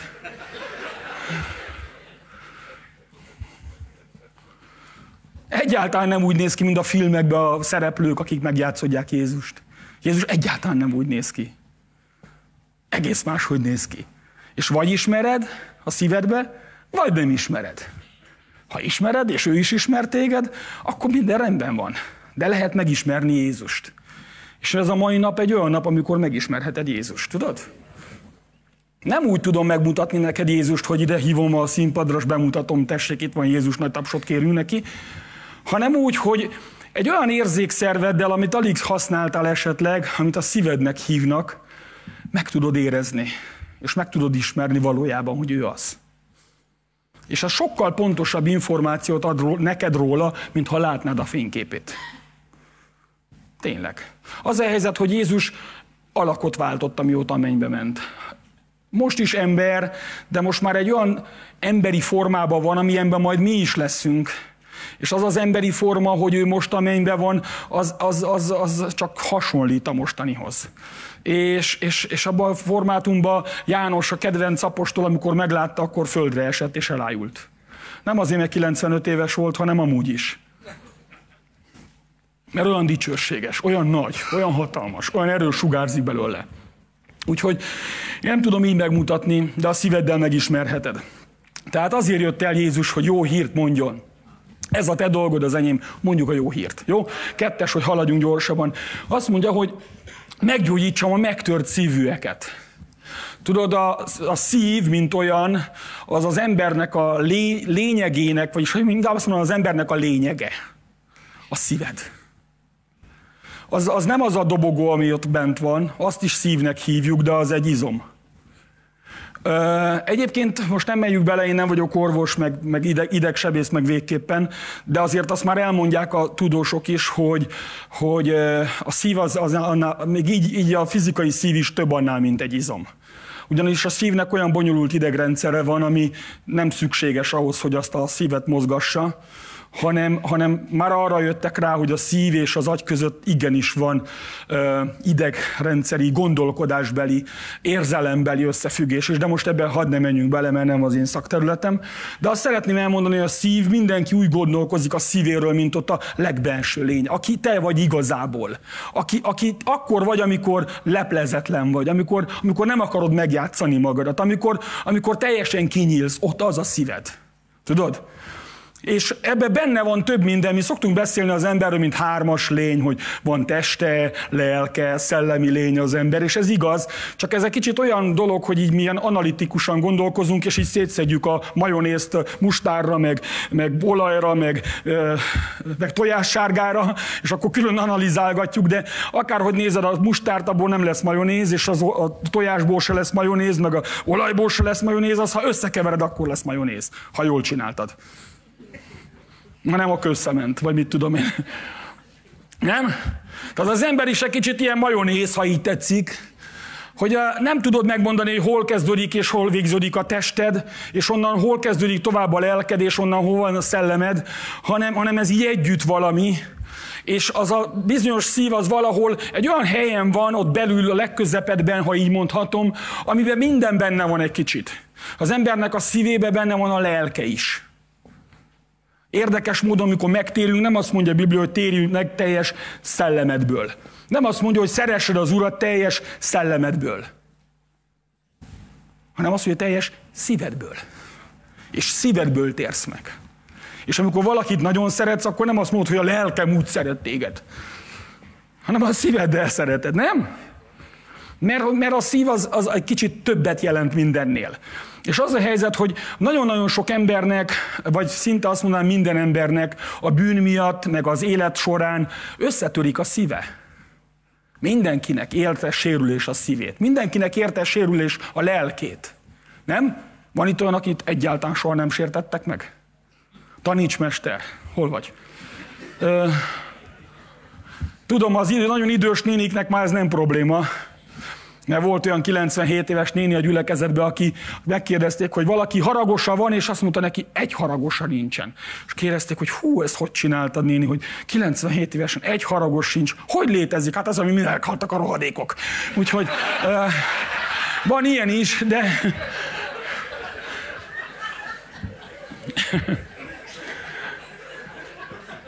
De nincs olyan ember szerintem, akinek a szívét vagy lelkét valahol nem érte volna trauma, nem érte volna sérülés, nem érte volna bántás, nem érte volna olyan, ami megtöri az embernek a szívét. És tudod, az embernek a szívét, ez annál több, mint a psziché. Tudom, manapság már eléggé divatos, vagy hát divatos, vagy van, tehát elterjedt a pszichológia, a tudomány, meg pszichológusok vannak, akik megpróbálják az embernek a lelkét, a pszichéjét valamilyen módon ö, kezelni, esetleges traumák, problémák, betegségek, vagy kata, ö, tragédiák után, de az embernek a szíve több, mint a pszichét, több, mint a lelked. És legtöbb esetben az van, hogy, hogy ez a tudomány is egyrészt, hogy nagyon új, másik részt inkább így tapogatózik, ilyen kísérletezésről szól a dolog, hogy na, együnk egy kicsi rizset, akkor jó lesz, na nem lett jó, akkor egyél mást. Ugye megint vicc jut eszembe, hogy a rabbihoz is elment a másik, hogy döglenek a kacsái, mondta, hogy hát mivel lehetett, hát mivel kukoricával, nem jó, azt mondja, adjál neki kölest adott nekik köles, az, csak döglenek a kacsák. Hát akkor adjál nekik búzadarát. Azt is adta, attól is döglöttek. Akkor mondja, adjál nekik ilyen kevertet, ilyen, ilyen kukoricaliszt, meg stb. Mondja, Rabi, mi megdöglöttek a kacsáim, már mindegy. Azt mondja, milyen kár, pedig még annyi jó ötletem volt. Na, szóval... Ö, manapság is van ez így a tudományban, hogy annyi jó ötletük lett volna még, aztán hamarabb kidöglünk, mint ahogy megoldják. Szóval, de tudod, az a jó hírem, hogy van valaki, aki nem kísérletezik rajtad, hanem meggyógyítja a szívedet. Mert Jézus azért jött el, hogy meggyógyítsa a szívedet, érted? Meggyógyítsa a szívedet, és ő meg tudja gyógyítani a szívedet. Kicsit elgondolkoztam azon, hogy vajon mielőtt a pszichológusok lettek volna, mit csináltak az emberek? Mit csináltak, mikor valami baj érte őket? Szerintem, aki nagyon megkerült, azt megölték. A többiek valahogy túlélték. És nem akarok ezzel bántó lenni, csak mondom, hogy tényleg, én úgy gondolom, hogy Istennél van gyógyulás a szívre. Van gyógyulás a szívre. Van igazi gyógyulás a szívre. Hidd el, nem becsülöm le a pszichológiával foglalkozókat, ők is meg kell éljenek valamiből, de, de, de az igazi pszichológus, az igazi lélek és szívgyógyító az Jézus Krisztus. És úgy tudja meggyógyítani a szívedet, hogy teljesen meggyógyul. Teljesen meggyógyul. Hogy teljesen helyreállsz. Érted? És nem biztos, hogy én el tudom magyarázni, vagy valaki el tudja magyarázni, de egyszerűen megérinti a szívedet, és egyszerűen nem fog fájni egy csomó dolog. Tudod? Hogy Isten ki tudja venni a fájdalmat a szívedből. Ki tudja venni a keserűséget a szívedből, a csalódottságot, az, hogy átvertek, az, hogy, az, hogy becsaptak, az, hogy megcsaltak, vagy mit tudom én miért az életedbe elvesztettél valakit. Tudod, hogy, ez, hogy, hogy, hogy Isten ezt meg tudja gyógyítani? Tudod miért? Egyrészt azért, mert ő átment ezen. Mert Jézus átment ezen, de nem csak Jézus ment át, az atya is átment ezen. Gondolj bele az atyának az egyszülött fiát, végig kellett néznie, hogy meghal a kereszten.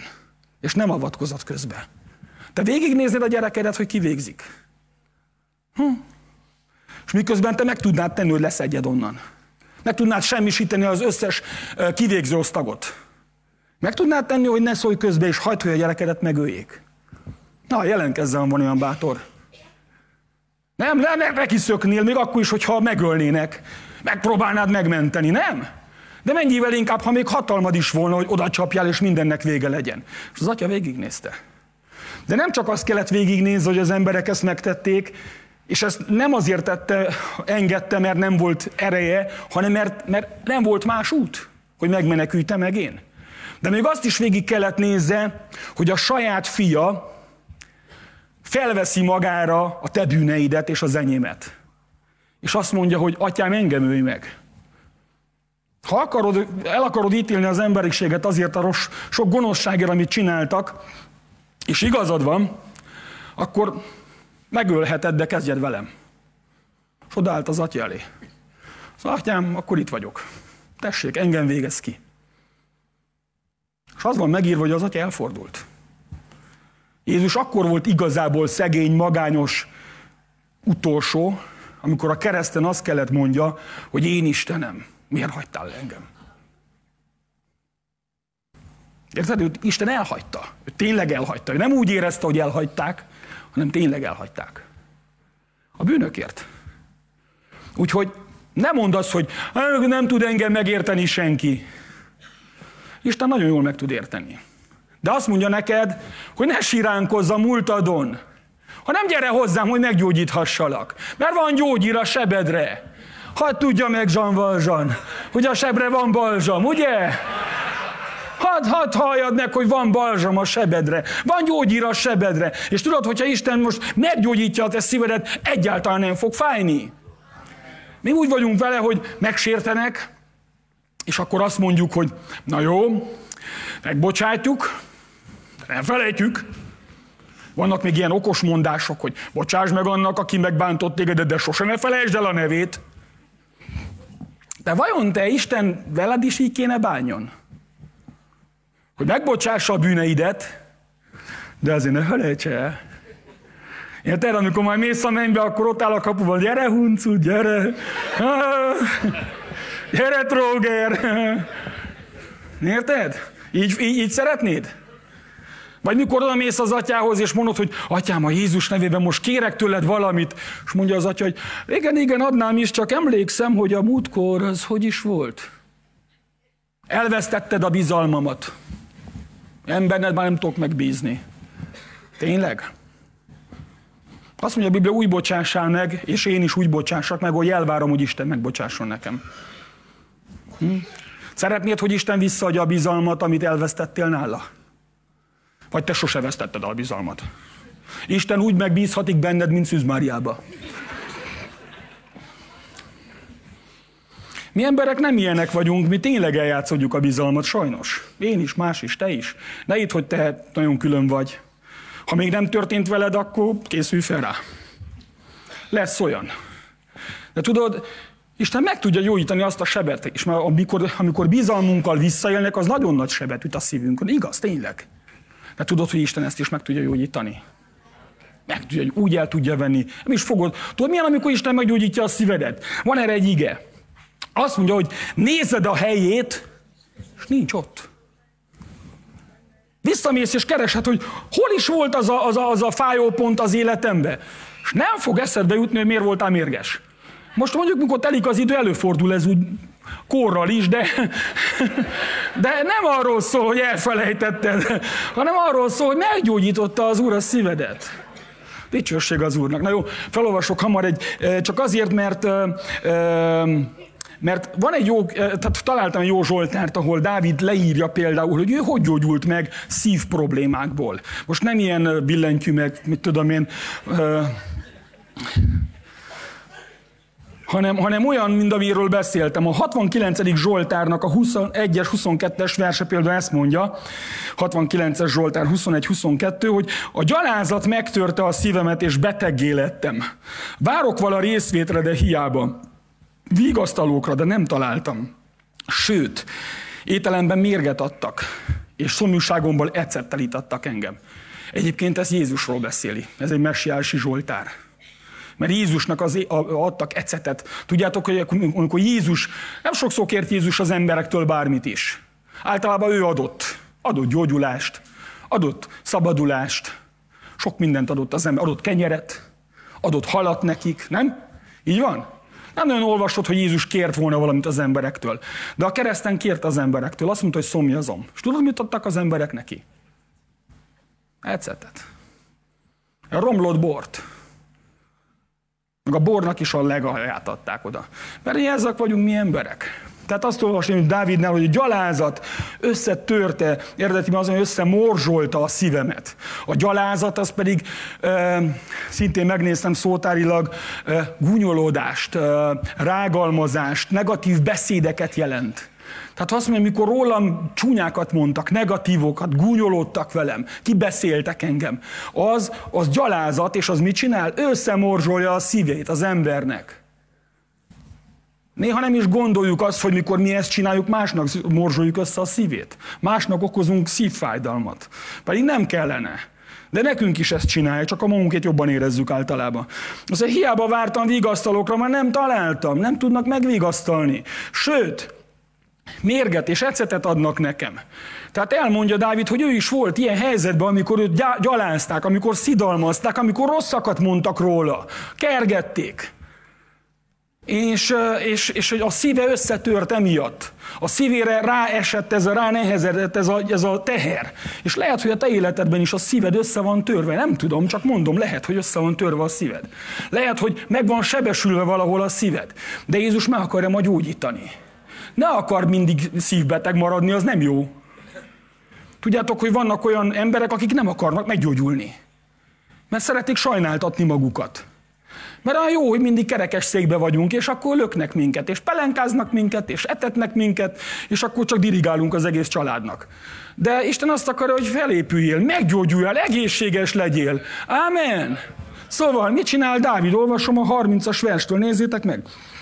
Engem pedig, aki nyomorult és szenvedő vagyok, kéri Istentől, emelj, emeljen fel, ó Isten, a te segítséged. Dicsérem az Istennek a nevét énekkel és magasztalom hálaadással, és kedvesebb lesz az Úr előtt az ökröknél, a szarvas és hasadkörmű tulkoknál, látják majd ezt a szenvedők, és örülnek. Ti Istent keressők, elevenedjen, elevenedjen a ti szívetek, mert meghallgatja az Úr a szegényeket, és az ő fogjait nem veti meg. Dicsérik őt az egek és a föld, a tengerek és ami csak mozog azokban, mert megtartja Isten a, a Siont, megépíti Judának városait, és ott lakoznak majd, és bírni fogják azt, és az ő szolgáinak maradékai öröklik azt, és abban laknak majd, akik szeretik az ő nevét. Ámen.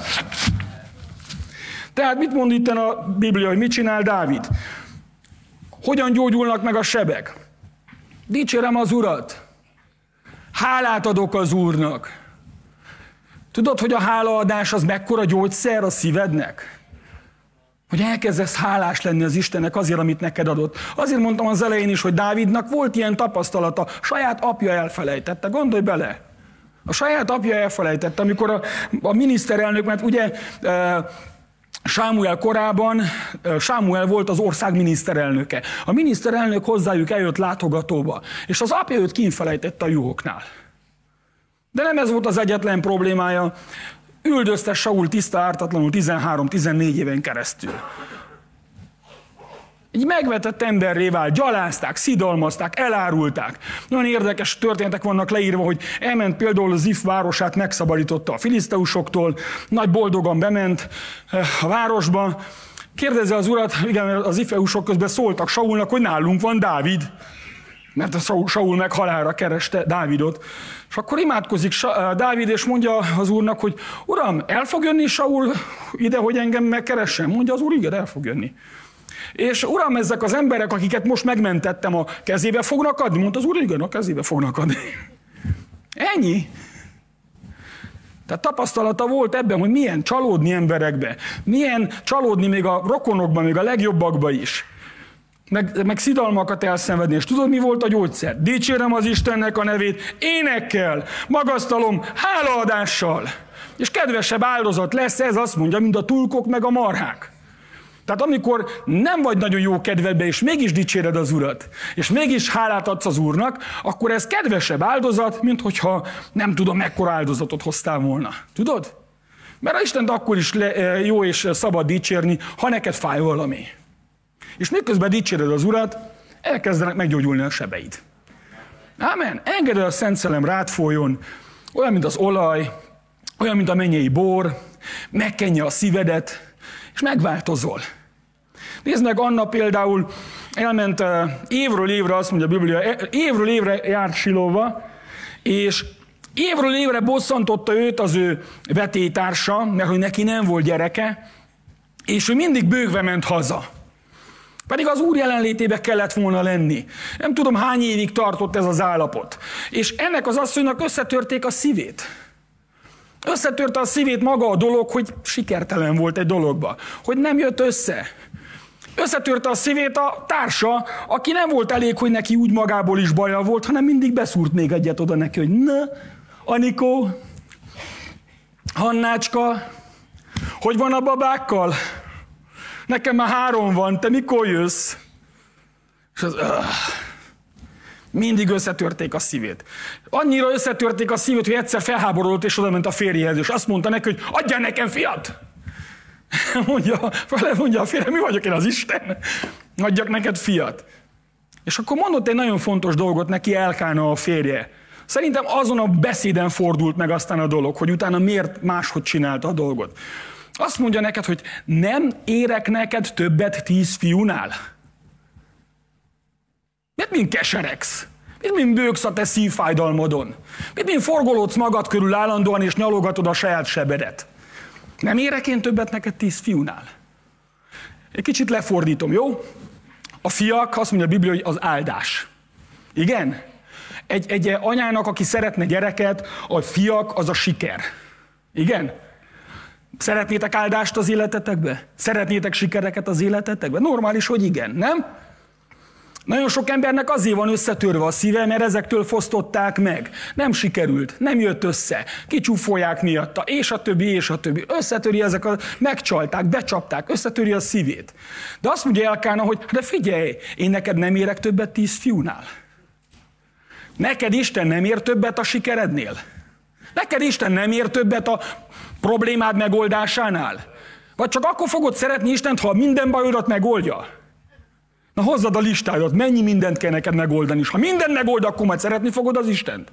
Á, de hogy lesz még egy hosszabb listád. Ismerlek. Meg magamat. Magamból indultam ki. Ja? Tehát feleségem közgazdász. El szokta mondani, hogy az emberi szükségletek végtelenek. Így van? Jó mondják? Érted? Viszont az erőforrások végesek. Na de Istennek az erőforrásai nem végesek, az végtelen. De azért nem arról szól a dolog, hogy, hogy most, ha, ha minden bajomat megoldod, Uram, akkor szeretni foglak. Tényleg? Egy kicsit csúnyán hangzik, de lehet, hogy akkor arra, is mondja, arra Isten azt is mondhatja, tudod, akkor ne szeressé. Akkor fussál még köröket.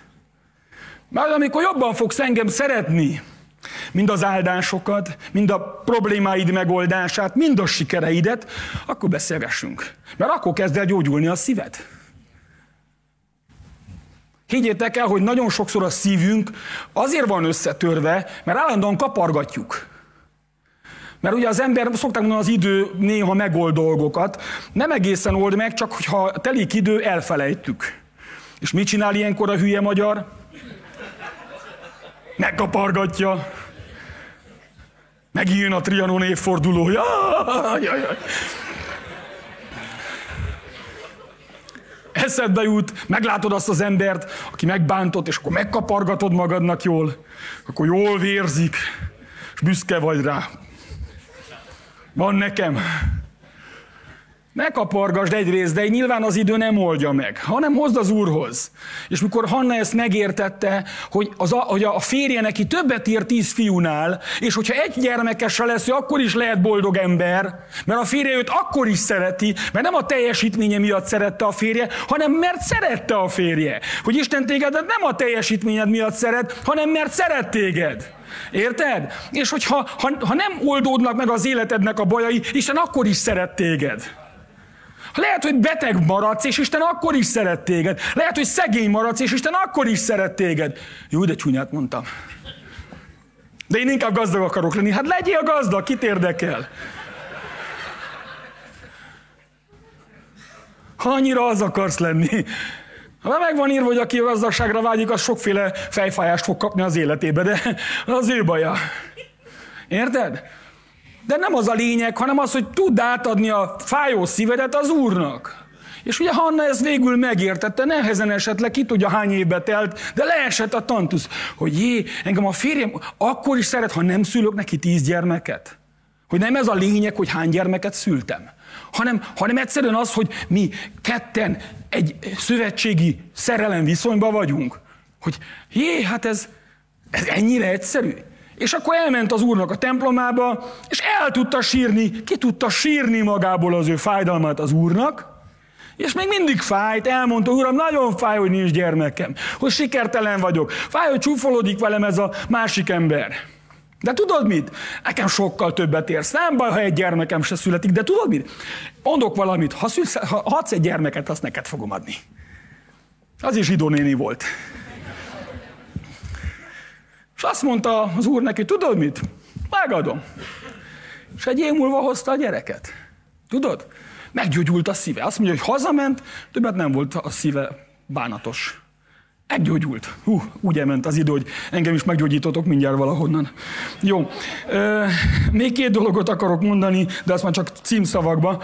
Azt mondja, hogy miért jött Jézus, hogy a foglyoknak szabadulást hirdessen szabadulást hirdetni. És nekünk is mit kell csinálni? Hirdetni kell a szabadulást. Amen. A foglyoknak. Itt eredetiben hadifoglyok vannak. Olyan foglyok, akiket háborúba ejtettek fogságba. És tudjátok, hogy mi mindannyian az egész emberiség hadifoglyok lettünk. Mert mi mind elvesztettük a saját csatánkat, és az ördögnek, a bűneinknek, a, a, a szokásainknak, a kötelékeinknek, a démonjainknak a, fog, a fogságába kerültünk. De Jézus Krisztus azért jött, hogy kihirdesse, hogy van szabadulás. Dicsőség az Istennek. Ez utal vissza arra, hogy az Ószövetségben volt egy olyan parancsolat, hogy eh, ha valaki például annyira elszegényedett, hogy el kellett adja magát rabszolgának, vagy a gyerekét. Vagy ha valaki e, csatározás miatt egy másik embernek a rabszolgájává vált, most zsidó emberekről beszélünk, akkor a hetedik évben a, a, a Roshásánál a kürdzengés napja utáni napon e, megfújták a kürtöket, és minden ember vissza kellett kapja a szabadságát. Ezt úgy csinálták, hogy Izraelbe megfújták a kürtöt Jeruzsálembe. És akkor a távolabbi dombokon voltak őrszemek felállítva, aki hallotta a jeruzsálemi kürtnek a hangját, és ő is megfújta a kürtjét. És akkor egy távolabbi dombon ott volt egy másik őrszem felállítva, és az is megfújta. És így végig kürtölték az egész országot. Elkezdődött Jeruzsálembe, és egy néhány óra alatt az egész országba kifújt, megfújták a kürtöket. És akkor minden ember tudhatta, hogy eljött a szabadulása. Letelt a hét év. Haza lehet menni. Dicsőség az Istennek. Nyilván nem volt muszáj visszamenni. Volt olyan, aki nem akart visszamenni. Volt, aki azt mondta, hogy inkább, szabad, inkább rabszolga akarok maradni. De tudod mit? A lehetőség megvolt. Ma is lehet rabszolgának maradni, ha valakinek úgy tetszik. Isten senkit nem fog erőszakkal bevinni. Isten senkitől nem akar elvenni semmit, amit ő jónak tart magának. Ha neked nagyon tetszik egy bűn, csinálhatod a tied. Ha nagyon tetszik egy megkötözöttség, egy függőség, csinálhatod a tied. Isten nem fog megszabadítani téged attól. De ha meg akarsz szabadulni, akkor halljad meg most tőlem, hogy eljött a szabadulásodnak az órája. Ma megszabadulhatsz. Ma hazamehetsz úgy, hogy a láncokat itt hagyod. Ez a jó hír. Ezt, ezt, ezt hirdette ki Jézus, és ezt hirdettem ma én ki. És ezt kell nekünk hirdetni az emberek számára. Nem tudjuk az embereket, és nem is szabad az embereket rá kényszeríteni arra, hogy befogadják Jézust a szívükbe, hogy elhiggyék az evangéliumot, hogy elhiggyék a Bibliát. Erre nem lehet hír. Az, a, a, a kereszténységgel totálisan ellentétes dolog a kényszernek az alkalmazása. A kereszténység és az evangélium az éppenséggel a szabadságnak az üzenete. Jó, most volt 15-e, eltársak. Rabok legyünk, vagy szabadok? Ez a kérdés. Válasszatok. Érted? Eldöntheted, hogy akarsz rab lenni, vagy akarsz szabad lenni. Érted? Petőfiben azért volt egy kicsi vér. Kifoly belőle, de azért volt. Mert, mert azt mondta, hogy én nem akarok ágyba párnák közt rabszolgaként meghalni. Akkor inkább a csatatéren az Isten meghallgatta az imádságát. De nem kell neked meghalni, mert Jézus meghalt. De azt viszont el kell dönteni, hogy rab akarsz lenni, vagy szabad akarsz lenni, és, és hogyha ha szabad akarsz lenni, akkor nyilváníts ki. Szabad akarok lenni. Negyedik dolog, gyorsan mondom, a vakok szemeinek a megnyílása és a szabadon bocsájtása a foglyoknak. Ez azért érdekes, csak mert megnéztem a Ószövetségi és a Jás könyvet is, hogy ott hogy írja, és összevetettem a Lukács evangéliumával, és nem egyezik a kettő. Ez egy fordítási dolog lényegében. Az eredetiben csak annyi van, hogy, hogy szabadon bocsássa a, a megkötözötteket, de a görög fordítása, amit Jézus korában használtak, és Lukács is azt a fordítást ismerte, abban már benne van ez a vakok szemeinek megnyílása is, és a szabadon bocsájtása a foglyoknak. Én úgy gondolom, összevágom a kettőt. Tudod, az a helyzet, hogy a, a megkötözötteknek a szabadon bocsájtása azzal kezdődik, hogy először Isten kinyitja a szemedet. És azt hirdetni kell, azt mondja, hogy hirdessek ö, szabadulást a foglyoknak, és hogy hirdessem a vakok szemeinek a megnyílását. Isten azért küldött ki minket, hogy az embereknek segítsünk felnyitni a szemét. Hogy a Szent Szellem által nyíljon ki a szemük. Ha kinyílik az embereknek a szeme, akkor meglátják az Istennek a dicsőségét, meglátják az Istennek a szabadítását. És azt mondja, hogy, hogy ö, ö, szabadon bocsájtani a lesújtottakat. Megnéztem ezt, és eredetiben traumatizáltakról van szó. Tehát olyan embereket kell elengedni, akiket traumák értek. És az a helyzet, hogy a traumák fogságba tartják az embert. Az nem csak egy dolog, ami megtörtént az emberrel, nem csak egy ideg vagy lelki állapot, ami bekerült az ember, hanem az egy olyan állapot, ami megkötözi az embert. És az ember szeretne megszabadulni, de nem tud tőle. De Jézus azért jött el, hogy az ilyen embereket is megszabadítsa. Amen. Hogy lásd meg azt, hogy az Úr a szabadító. És ő elengedi ezeket a kötelékeket. És tudod, ez úgy működik nagyon sokszor, hogyha te is elengedsz. El kell, hogy engedni dolgokat. El kell engedni sérelmeket. El kell engedni igazságokat, hogy úgy mondjam. Mi nekünk székelyeknek az az egyik bajunk, szoktuk is mondani, hogy az igazamat, azt még az Istennek se. Pedig az a baj vele, tudod, hogy a te igazad, az én igazam, azok ilyen részleges igazságok. Már azt mindenki tudja, hogy akinek igaza van, annak milyen jár? Az. A Biblia azt mondja, hogy a mi igazságunk az olyan, mint egy véres rongy. A mi igazságunk az nem az igazság. A mi igazságunk csak az, ahogy mi látjuk a dolgokat, és azt gondoljuk, hogy az az igazság. De az egyáltalán nem az az igazság. Az igazság az Jézus Krisztus. Érted? És, és van, amit el kell engedned. Úgy érzed, hogy, hogy, hogy, hogy azt nem lehet elengedni, mert az, akkor az igazam ketté szakad. Hát figyelj, döntsd el, meg akarsz halni, vagy az igazad? Most melyiket akarod? Van olyan ember, akinek például csak úgy lehet megmenteni az életét, ha levágják a lábát. Mert olyan betegsége van. És akkor azt mondja az orvos, hogy figyelj ember, ez van, meg tudunk menteni, de a lábadat le kell vágni. Akkor mondhatja az ember, én inkább lábastól megyek a koporsóba. Hát perc. Vagy mondhatja azt, hogy te, lemondok a lábamról, mert élni akarok. Isten nem fog elvenni a lábadat, ne idegeskedjél. Csak azt a nagy egódat. Mert általában az egónk kötődik úgy az igazságunkhoz, hogy azt nem lehet odaadni senkinek. Meg kell tanulni megbocsájtani testvéreim. Higgyétek el, keresztényként ezt magamnak is mondom, gyakorolom is olyan értelemben, hogy, hogy van, amikor éppen ne, nem, nem megy könnyen, de, de meg kell tanulni megbocsájtani. És azt hiszed, hogy már tudod, akkor fogsz kapni olyant, amit nem tudsz. Hidd el.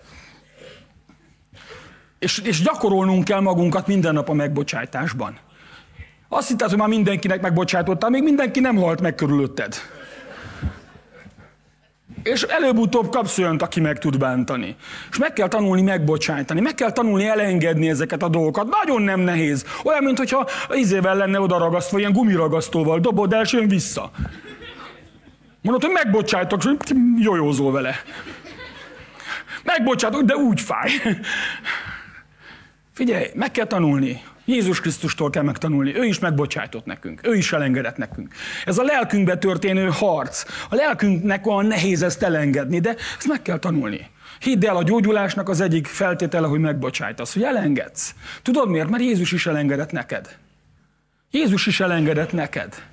Tudod, most egy kicsit képzelj egy embert, akinek a keze tele van minden, mondjuk labdákkal, ilyen teniszlabdákkal, és így fogja. És az a teniszlabdák az a többi embereknek a hibái, vagy sérelmei, amit neked okoztak, és így fogod azokat a labdákat, és így mész, és mondod, uram, áldjál meg, mondja, az úr, tessék, itt van az áldás. De hát nem tud megáldani az Isten azért, mert, mert neked muszáj tartani a másiknak a bűneit, hibáit. Engedd el. Tudom, nem könnyű, nem úgy beszélek, mint aki, aki nem tapasztalom ezt nap, mint nap. Nem könnyű, de engedd el. Tanuld meg elengedni. Tanuld meg megbocsájtani. Neked is megbocsájtott az Isten. Ez egy döntés kérdése, a megbocsájtás az nem érzelem, szeretném elmondani.